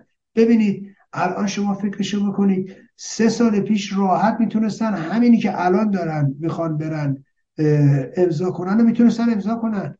بعد تو این سه ساله این پولا هم گرفته بودن. بعد تو این سه ساله می‌تونستن سرمایه گذاری توی زمینه نفتی کنن. می‌تونستن تو این سه ساله میلیون ها میلیون نفت بفروشن. می‌تونستن تو این سه ساله خیلی در واقع مشکلات جامعه رو حل و فصل کنن. ولی ملاحظه می‌کنید از موضع ضعیفتر از موقع عقبتر و التباسی الان دارن میرن دنبالش. شما نگاه کنید تمام این خفت خالی رو پذیرفتن بعد اون محمد مرندی سخنگوشون میاد میگه چی؟ میگه اگر آمریکا فقط این آژانس و مشکل ما تو آژانس رو حل فصل کنه ما قرارداد امضا می‌کنیم. خواستشون فقط حل و فصل مشکل آژانس و اون اورانیومایی پیدا شده. و اگه سه سال پیش اینا با غرب رفته بودن قطعا تا حالا اونو حلش کرده بودن. می‌خوام اینو عرض کنم خدمتتون. ببینید چقدر اینا حقیرن. این نشون میده اتفاقا که همچنان تهدیدات جدی منافع مردم ایران رو تهدید می‌کنه منافع ایران رو تهدید می‌کنه به خاطر این که خامنه ای بلند پروازی می‌کنه خوشخیالی می‌کنه توهم داره توهم قدرت توهم نمی‌دونم قدرت اسلام و چه می‌دونم ام اسلام و از این داستانا. و بعد بهاش ملت ایران می‌پردازه. خب یه سوال دیگه این بود که نظرتون راجع به پست مسیح علی نژاد علیه ورزشکار ایرانی و در دفاع از اقدام ورزشکار اوکراینی گذاشته چیه؟ خب بله. ببینید من قبلا هم خدمتتون گفتم اگه تو باشه در زمان جام جهانی که بود مسیح علی نژاد و همراهان و همدستانش یک سیاست ضد ملی و از نظر من خائنانه رو در ارتباط با تیم ملی فوتبال ایران پیش می این رو هم خدمتتون ارز کنم. تمام تجزیه طلب ها پشت این بودن. یعنی ببینید چون مشکل با تیم ملی ایران نبود. مشکل با خود ایرانه. مشکل با میهنه. کما که با شعار همون آدما با شعار مرد میهن آبادی هم دشمنی می‌کردن. تحت بحانه های مختلف. نه با مردش مشکل داشتن و نه با آبادیش. غالبا همه رو نمیگم. غالبا با میهنش داشتن. یعنی با میهن و ایران دشمنن. خب؟ و یه پروژه ضد ایرانی و ضد ملی بود. صرف نظر از که فلان بازیکن توی تیم ملی ایران حزب اللهیه تردیدی نیست تو جامعه ایران حزب اللهی هست ما با ملت ایران ما مشکلی داریم یا با میهن ایران مشکل داریم یا با میهنمون مشکل داریم که یه درصدیش تو جامعه حزب اللهی یا همراه رژیمن مطمئنا مطمئنا مطمئنا اگر ما می اومدیم تیم ملی فوتبال ایران می, آمار می گرفتیم کمتر از جامعه ایران مزدور رژیم داره و همدست رژیم داره. یا همراه با رژیم. این پس بنابراین اینایی که میگن تو این تناقض گیر می‌کنن. اونجا که از ملت ایران اینا توش هست دیگه. آتو توی در واقع تیم ملی ایران هم آتو پیدا میشه قطعی. ولی اون پروژه پروژه ضد ملی بود. الان شما این رو به سراحت می‌بینید. این پروژه پروژه ضد ملیه ضد ایرانیه. بعد به این که میاد مطرح میشه که بله نه هر کسی زیر پرچم جمهوری اسلامی میاد مبارزه می‌کنه یا بیاد چه می‌دونم مسابقه میده این مهره رژیم بجالت بکشید شما فکر میشه کنید خانم ناهید کیانی قهرمان تکواندو جهان شده زنی. چرا نرفته مسیح نجات بره بنویسه این مزدور رژیمه؟ ببینید ایشون قهرمان تکواندو جهان شد. برای اولین بار یه مدال طلا برای ایران آورده. این دستاورد زن ایرانیه. دستاورد زن ایرانی که رقم همه مشکلات همه محرومیت هایی که داره قهرمان جهان میشه. هیچ ربطی هم به رژیم نکبت اسلامی نداره. این همه زنان دارن در ایران موقعیت کسب می‌کنن. کدومشون؟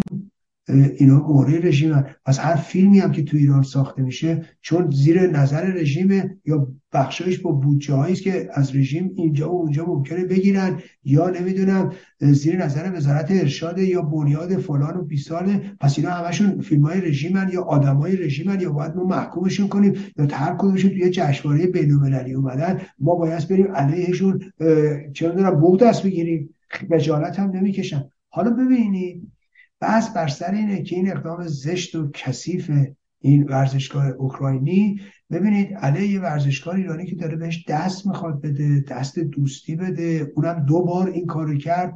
یعنی آدم باید ببینید تمام مرزهای انسانی رو رد کرده باشه مسیح علی نجات و این آدم یه آدمی است که بقایت خودخواه و بقایت خطرناک هستش. ببینید داستان اینجاست که باید به این مسئله توجه نکته جالب توجه اینه. این از از نوک انگشت تا فرق سرش مسیح نجات با رژیم نکبت اسلامی بوده و از رانتای اینا استفاده کرده. در ایران نه تنها زیر پرچم جمهوری اسلامی که هیچی در روزنامه همبستگی کار می‌کرده. حقوقش رو یه نکبتی مثل این فومنی می‌داده. حجت الاسلام فوم زاره فومنی. من راجبش افشا کردم دو تا مقاله نوشتم. برید ببینید یه آدم فاسد کثیف از هر جهت. و نفوذی تو اصلاح طلب. این خانم نوچه حالا یا در واقع آدم کروبی بوده. برای کروبی سینه می‌زده.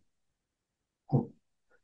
برای دیگر مسئولین این رژیم و اینها مثل صفایی فراهانی و فلان و فلان. حداقل با اونا کار می‌کرده. حالا ات... حالا شایعات دیگه شو ول کنیم. حداقل که با اینا همراه بوده که.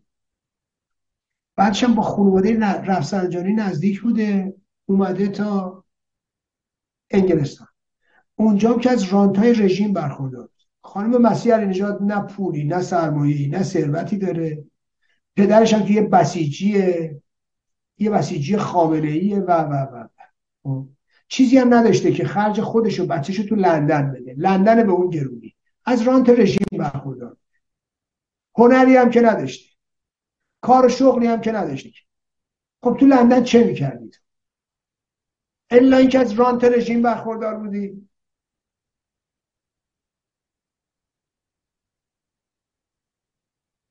بعدش هم که از رانت رژیم برخوردار شدی رفتی تا آمریکا. به عنوان رفتی معرفی نامه گرفتی. بالا پایین پریدی. من نماینده کروبی هم روزنامه کروبیه. از روزنامه کروبی معرفی گرفتی تا بری آمریکا. ویزای آمریکا تو چجوری گرفتی؟ من روزنامه نگارم. روزنامه نگار چی هم اعتماد ملی هم اعتماد ملی مال کیه؟ مال کروبیه.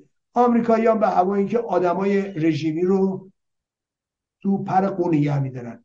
آمریکایی ها آدمای رژیمی رو میارن بالا. آمریکایی ها رانت میدن به آدمای رژیمی. از حسین موسویانش بگیر تا اون جنایتکار محلاتی. درسته؟ به همه اینا چرا رانت میدن؟ چرا اینا رو میارن بالا؟ چون رژیمی هن. اگر رژیمی نبودن نمی‌کردن خانم مسیح علی شما اگر یه خبرنگار مستقل بودی اگر به رژیم وابسته نبودی اگر به اعتماد ملی وابسته نبودی اگر به کروبی وابسته نبودی بهت ویزا نمی‌دادن. خب این هم یه داستان. اینجا که از رژیم داری.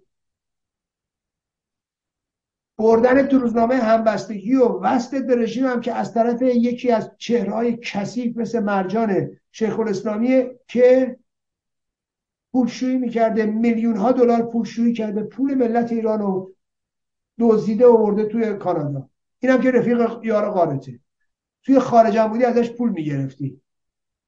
من که می‌دونم که. خب؟ اینم بقیه ماجرا. بعد تو از نوک انگشت پا تا فرق سرت رژیمه.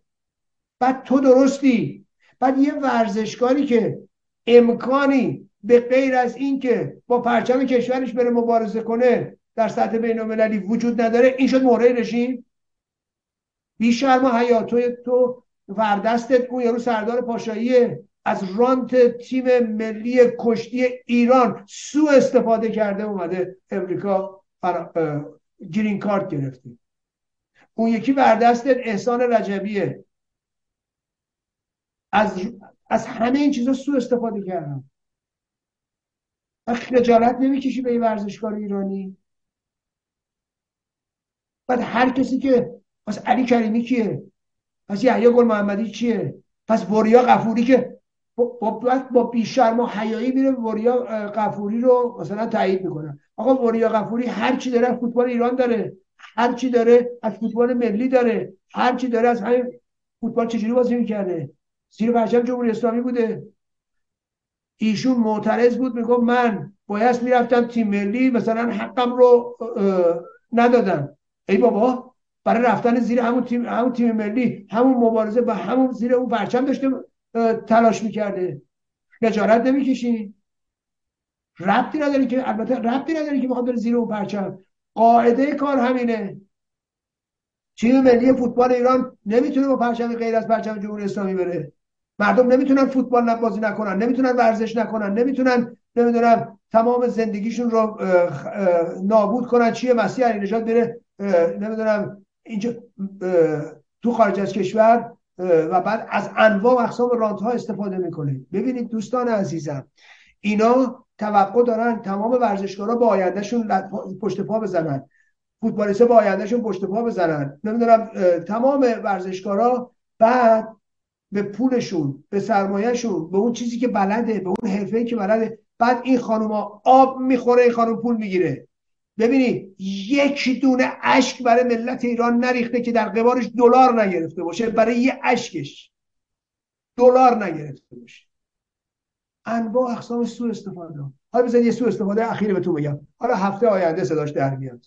کاری نداره. تو همین هفته آینده پروژه پیکان آرت دو. ببینید مسیح علی نژاد اینا دیگه دارن از خون ارتزاق می‌کنن از رنج ارتزاق می‌کنن. هر چیزی رو وسیله سوء استفاده مالی خودشون می‌کنن. خب الان من نمونهش بهتون بگم. یه پروژه بود. نمی‌دونم شاید خیلی شنیده باشید. یک پروژه پیکان بود. یه پیکان محمد رضا شاه هدیه داده بود به چاوشسکو. این پیکان رو گذاشتن تو حراجی. خریدن چیه؟ 500 هزار دلار. کی؟ مایک والاس. مایک والاس قبلا سفیر امریکایی بوده یه آدمی امروز ثروت مالی هم بدی نداره. بعض مالی خوبی داره. بعد توی بعضی از این تینگ تنک های آمریکایی هست یا این جناهای آمریکایی هست به خصوص تو راست آمریکا ایشون هستش. موضع ضد رژیم هم داره. توی در واقع نه به ایران هسته و اینا هم هستش. اون جاشو به نظر من مواضع خوبیه بردارش ایشون این اینو خرید. رفتم اینو حالا که یه چیز شاه خریدن داده یه اینا یه پروژهش هم بکنن پروژه ضد رژیم. گفتن چیکار کنیم چیکار نکنیم. رفتن اومدن دیدن گفتن او مثلا اینو ازش یک هنرمند LGBT الان هم که می‌دونید دیگه اینا مد دیگه. رفتن گشتن یه آقایی رو پیدا کردن توی پاریس. لابد هم search کردن. علیرضا شجاعیان. آقا روی این ایشون LGBT هستن. یک در واقع طرحی رو این پیکانه بکشن. طرح کشیدن رستم و سهراب. یه جوری هم درست کرده بودن. انگار رستم و سهراب partner هم دیگه بودن. حالا هر کی ندونه فکر کنه این دوتا partner هم بماند. اینو حالا چجوری بالاخره اومدن و درستش کردن و بعد کسایی که بلد بودن و وارد بودن و هنرمند بودن اینا اومدن بالاخره تغییراتی دادن و اینا. مثلا حل و فصل شد ظاهرا. یعنی از اون حالت پارتنری در بیاد آقا رستم و سهراب تا اونجایی که ما می‌دونیم پدر و پسرن پارتنر هم نیستن. ولی خب اینجوری جلوه داده شده بود. ولی بعدا جمع جور شد. خب اون پروژه موفق بود. اینجا و اونجا بردن جایزه گرفت فلان گرفت بیسار گرفت و اینا. مثل اینکه پشت ماجران توماس کاپلانه. یعنی در واقع بودجه اصلی رو اون داده یا پمپاژ مالی رو اون می‌کنه. خب؟ اونم از نزدیک با کی نزدیکن؟ با هانری لوی خب؟ این باشه. داستان میگذره. اینا می‌بینن اون پروژه خوب بود و داستان درست کرد و اومد اینا. میگه حالا بریم یه دونه پیکان دیگه بگیریم. پیکان آرت دو. خب؟ آقا پیکان چیکار کنیم؟ پیکان چیکار کنیم؟ رفتن یه پیکان تو ایران خریدن. یه پیکان تو ایران پیدا کردن 60 دلار خریدن. پیکانه رو اووردنش خارج بردنش تو کانادا. نمی‌دونم حالا چه داستانهایی پیش اومد این وسطه. پروژه‌ای که برده بودن تو کانادا و تورنتو و فلان و اینا. که اونجا این بار پروژه زنان باشه. و نمی‌دونم بعد گیس زنا و بزیس بریده و پروژه زنا و یه داستان درست کنن. از اینجای قضیه نکته جالب. یهو سر کله مسیح علی پیدا میشه. یهو سر کله مسیح علی پیدا شد. و نازنین بنیادی. و اینا با همین آقای مایک والاس پروژه رو گرفتن پروژه رو بردن. الان می‌خوان هفته دیگه توی نروژ. می‌خوان اینو علم کنن. همه کسانی که سر این داستان زحمت کشیدن و طرح دادن و دنبال کردن و همه اینا رو حذفشون کردن. همه کسانی که اصلا این ایده رو دادن اینو پیش آوردن همه کاراشو کردن. حالا با چه توطعه هایی حذف کردن؟ مسیح علی نژاد این وسط یهود در میاد و نازنین بنیادی که امروز چیکار است؟ قشنگ تبدیل شده به آدم به مسیح علی یادتونه با هم رفته بودن داموس اونجا میگفتش که مسیح قش کرد خبر می‌کرد ایران اینترنشنال و و و. خب شما فکر شما کنید. یعنی چجوری از رنج زنان ایرانی چجوری از مبارزه زنان ایرانی سو استفاده می‌کنن؟ در سطح خارج. حالا بماند برای اینکه اینو مطرح شد حق کسی رو پامال کنی. تلاش های دیگران رو پامال به چه به چه بهایی. اینه اون چیزی که عرض می‌کنم. خب شما برید من بهتون قول میدم. حالا برو ببینید هفته آینده مسیح علی نژاد ببینید ایران اینترنشنال چیکار می‌کنه. خب شما برید ایران اینترنشنال چه کرده بود سر همین قضیه پستی که مسیح علی نژاد گذاشته بود علیه ورزشکار ایرانی؟ خب اگه یه دونه رسانه جدی باشه حالا اگه هر کسی هم هر کار زشتی رو کرد شما باید اینو بیاید تو بوخ کنید مسیح علی چی کار است که شما باید هر کاری که می‌کنید روزی دو تا نمی‌دونم یکی دو تا سه تا خبر از مسیح علی کار کنید آقا اون ممه رو به قول معروف میگن لولو خورد. غربی ها هم اگر روی این آدم حسابی باز کرده بودن یا پروژه‌ای داشتن رسیدن به این که از, از مسیح علی نژاد آبی گرد نمیشه. ببینید امروز به خوبی مشخصه. توی سیاست مدارای غرب برنامه ریزی کاملا مشخصه که مسیح علی نژاد از چشم افتاده است. برای اینکه متوجه شدن که سرمایه گذاری روی این غلطه. ولی خب همچنان اینا تو صحنه هستن. ولی اینکه فکر کنی اینو اون همسرش با سفاحت فکر می‌کرد این رهبر و رهبر میشه. خود اینم باور کرد. درست همون حالتیه توی بعد دیگه ای. روح لازم روح لازم و متاسفانه همسرش باور کرده بودن که روح لازم داره رهبر میشه. یه جنگیری هم گفته یه دونه نمی‌دونم پیشگوی یهودی هم گفته که بله ایشون روزای نمی‌دونم فلان لباس صورتی بپوشه. بعد خانومش هم میدوید دوربین میگفتش که شم آبی هم روشن کنید 22 ماه دیگه آقای روح زن میشه خورشید فروزانی که هر کی بهش نزدیک بشه میسوزه. یعنی ما که میومدیم راجبش روشنگری می‌کردیم احتمالا ما هم نیست نابود میشیم. ببین روح الله چی کارش کردن حالا همین بلند پروازی ها رو مسیح علی نجات داره فکر کرده رهبر میشه. همسرش هم میگه آره جیغ نکن که تو رهبری. فکر کنی. بعد خودش هم میره مصاحبه با اون فهیمه خزر ایدری. رهبر منم رهبر تویی. ببین رهبر توییش هم داره در واقع به نوعی تعارف می‌کنه. رهبر خودشه. این فکر می‌کنه رهبر. رهبر منم رهبر تویی. نه بابا جان. اینا همش غیر واقعیه ببینید و بعد یه دونه رسانه مثلا شما فکر کنید ایران اینترنشنال اینا شده پروژهش. و این هم پروژه هایی که تماما بتونن در مقابل شاهزاده رضا پهلوی در بیارن. پروژه مسیح علی نژاد پروژه حامد اسماعیلیون پروژه اون چیه؟ وحید بهشتی. خانم وحید بهشتی چی شد؟ احسا غذا کرده بود. الان نگاه کنید با وقاحت اعتصاب غذا و تحسن رفت. بعد از بیمارستان ما همچنان ادامه می‌دهیم چی شد؟ یه برنامه و یه حقوق بازی و یه بیشرمی که از اولم معلوم بود.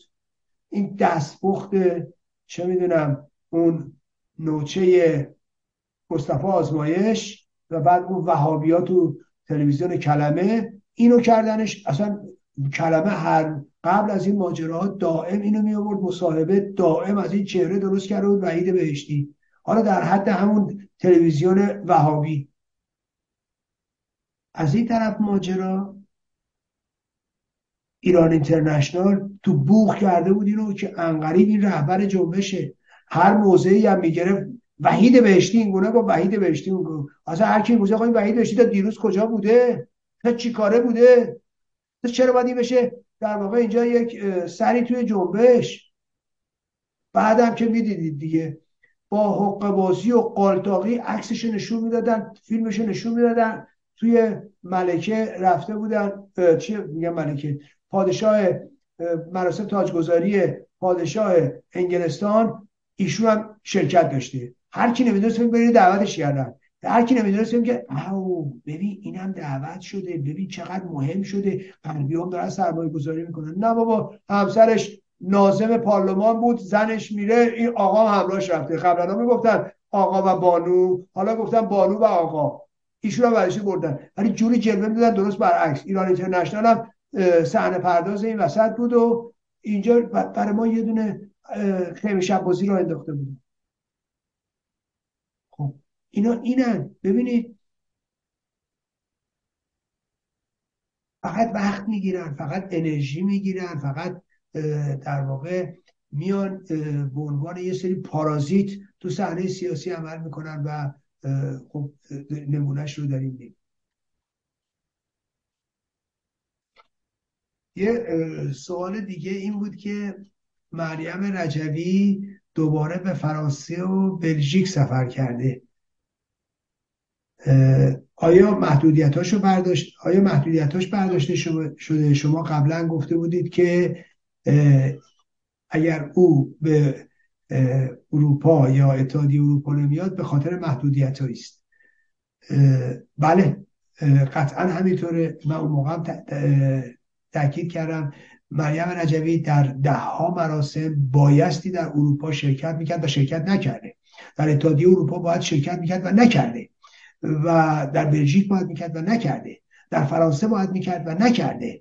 به خصوص در بوهه جنبش بحثا بایستی شرکت می‌کرد و نکرده. نشون می‌داد که محدوده. بله. به خاطر اینکه در ماهای گذشته اون دادگاه فرانسه در واقع در داشت رسیدگی می‌کرد به جرائم مریم رجوی. و یا اتهامات. ببخشید عذر می‌خوام گفتم جرائم اتهامات مریم رجوی رسیدگی می‌کردن در فرانسه. مریم رجوی حراس داشت از اینکه بیاد به فرانسه. مبادا دستگیرش کنن. مبادا محدودیتی براش ایجاد کنن. مبادا داستانی بشه. ملاحظه می‌کنید؟ ایشون در مارس فکر می‌کنم 2019 بود یا 2020 بود. یه بار اومد و مجاهدین یه فیلمی هم گرفته بودن در آلبانی داشتن بدرقه مریم رجوی زنان رو برده بودن کف می‌زدن دست می‌زدن و اینا. این اومده بود فرانسه حالا شاید برای دادگاه اومده بوده شاید برای مسئله درمانی اومده بوده ولی کار سیاسی نداشت اون موقع. و خب بعدش دیگه بلافاصله برگشت آلبانی دیگه سفر نکرد. کاملا مشخص بود که مشکل داره. مشکلش هم در واقع حقوقیه که میترسه یا محدودیت داره یا هرچی ولی نمیومد الان که داره میاد به خاطر که اون دادگاه حکمش داد. و ایشون دیگه خطری احساس نمی‌کنه. یا موضوع حل شده است. یا در شروع حله در هر صورت یک یک مسئله حقوقی بوده این وسط و این الان حل و پس شده. و اتفاقا نشون میده که بله اون ارزیابی که اون موقع می‌کردیم و منم توضیح دادم که این می‌تونه برداشته بشه کاملا درسته و مریم رجبی سفراش از سر گرفته و این یعنی اینکه دیگه مثل قبل نیستش. ببینید این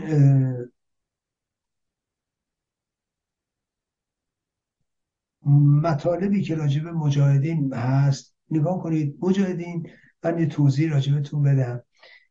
یه سازمانی به شدت مخفی کار به شدت خلافکار و به شدت تلاش می‌کنه که واقعیت رو قلب کنه. حتی اون زمانهایی که شکست مطلق می‌خورن رجوی سعی می‌کنه شکست مطلقش رو تبدیل بکنه به پیروزی در ذهن هوادارانش نه در ذهن در واقع حالا ناظران بین در ذهن هوادارانش یا نیروهای خودش. این مسئلهش فقط همینه.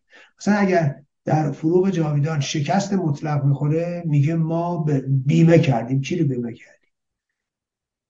نش آزادی بخش رو بیمه کردیم. کو؟ از آزادی بخش تموم شد رفت که بعد از اونم یه دونه عملیات هم از آزادی بخش نکرد چی چی رو بیمه کردیم بعد آمارای کشتی بده پیروز شدیم. ما شیپور می‌زدن که پیروزیم. چه پیروزی؟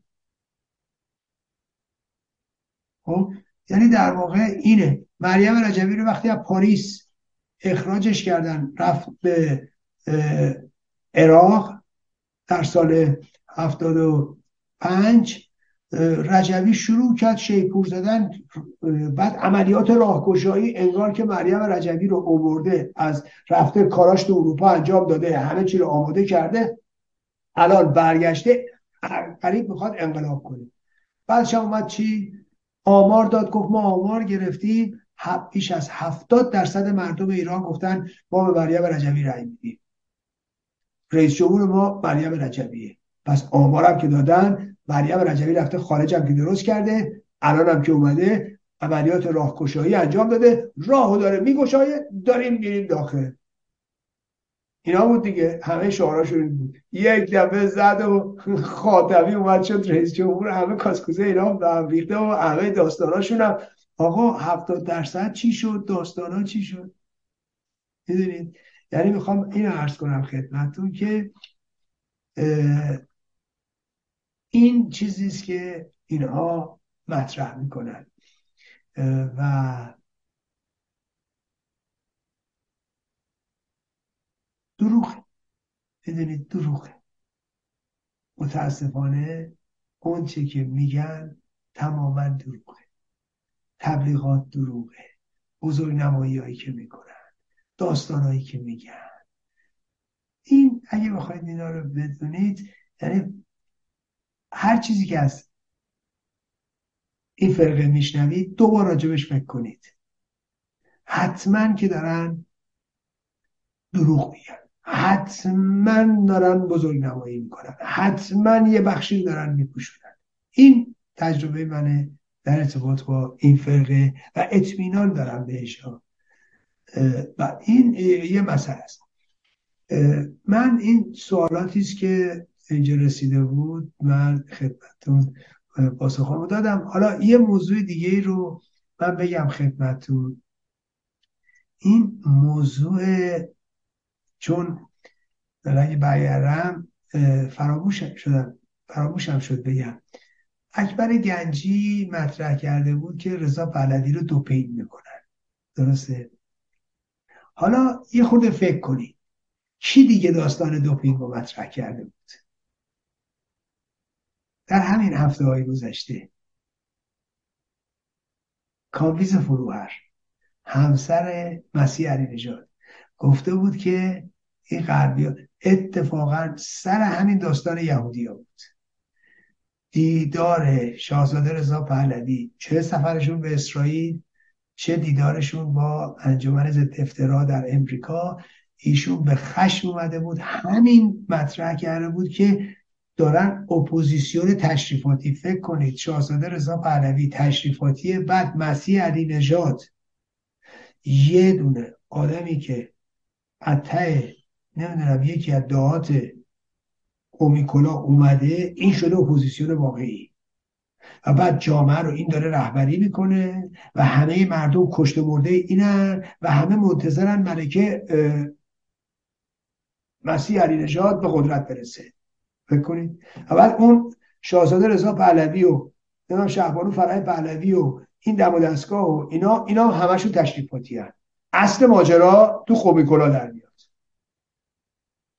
بعد ایشون از چی نگران بود؟ از اینکه دارن اینو دوپینگش می‌کنن. همین اسرائیلیا امروز نگاه بکنید اکبر گنجی چی میگه؟ سر همین قضیه اسرائیلیا میگه دارن رضا پهلوی رو دوپینگ ببینید ادبیات یکیه. موضوع قضیه هم یکیه. هم ببینید اسرائیل شاهزاده رضا پهلوی اپوزیسیون و دوپینگه. این پایه ها رو ببینید. اکبر گنجی و کامبیز فروهر. درست شد؟ حالا. اینا رو حرفای اکبر گنجی رو سیاست اکبر گنجی در خارج از کشور رو کی پشتش بوده یا به کی نزدیکه صرفا از از که عضو باشه یا نباشه که نیست نبوده. نایاک. حرفایی که اکبر گنجی می‌زد نایاک هم می‌زد. درست؟ این آقای و اکبر گنجی به کدوم بخش رژیم نزدیک به اصلاح طلب؟ استمرار طلب آقای کامبیز فروهر به کی نزدیک وزارت خارجه رژیم؟ به کی نزدیک ظریف؟ به کی نزدیک همین تیم روحانی اینا؟ بوده دیگه لاغر به کی نزدیک همین به اصطلاح یعنی تیپ فکری هست؟ که خب اینا پشت نایاک و اینا درسته؟ درسته. می‌تونه میگه من روزنامه نگارم همه جا میرم. درست میگن راست میگه. روزنامه نگار می‌تونه بره پیش راست می‌تونه بره پیش چپ می‌تونه بره تو مهمونی ظریف می‌تونه بره تو مهمونی مثلا میگم مخالفین همه جا بره. چون روزنامه نگار دیگه ایشون واقعا روزنامه نگار بوده. یعنی روزنامه نگاریش علکی نیست. ولی دیگه فکر نمی‌کنم دیگه بیاد دیگه ظریف چارم داره. یعنی خیلی تو دل بروه خب؟ این دیگه این چارم گفتنش دیگه داستان داره دیگه. اما ببینید چجوری و از کجا و چجوری با یه ادبیات مشترک هر دوشون ضد شاهزاده رضا پهلوی هستن هر دوشون سر قضیه اسرائیل هر دوشون موضوع دوپینگ رو مطرح می‌کنن. یعنی اینا یه جور هماهنگی و هم فکری هم دارن. و یه نخی اینا رو به هم وصل و این اون چیزیه که باید بهش توجه این داستانه. بله. هر صورت اینا مواردی بود که بنده به نظرم رسید و موضوعاتی بود که توی سوالات بود. حالا میگم آقای بهبانی امیدوارم که دوباره سلامت خودشون رو به دست بیارن. باشن اینجا تا سوالات بیشتری مطرح بشه. ولی اینا در حد سوالاتی بود که بنده تا اینجا مطلب دریافت کرده بودم و خدمتتون گفتم. حالا امیدوارم که بعدا در دفعات آینده ما بیشتر در خدمتتون باشیم.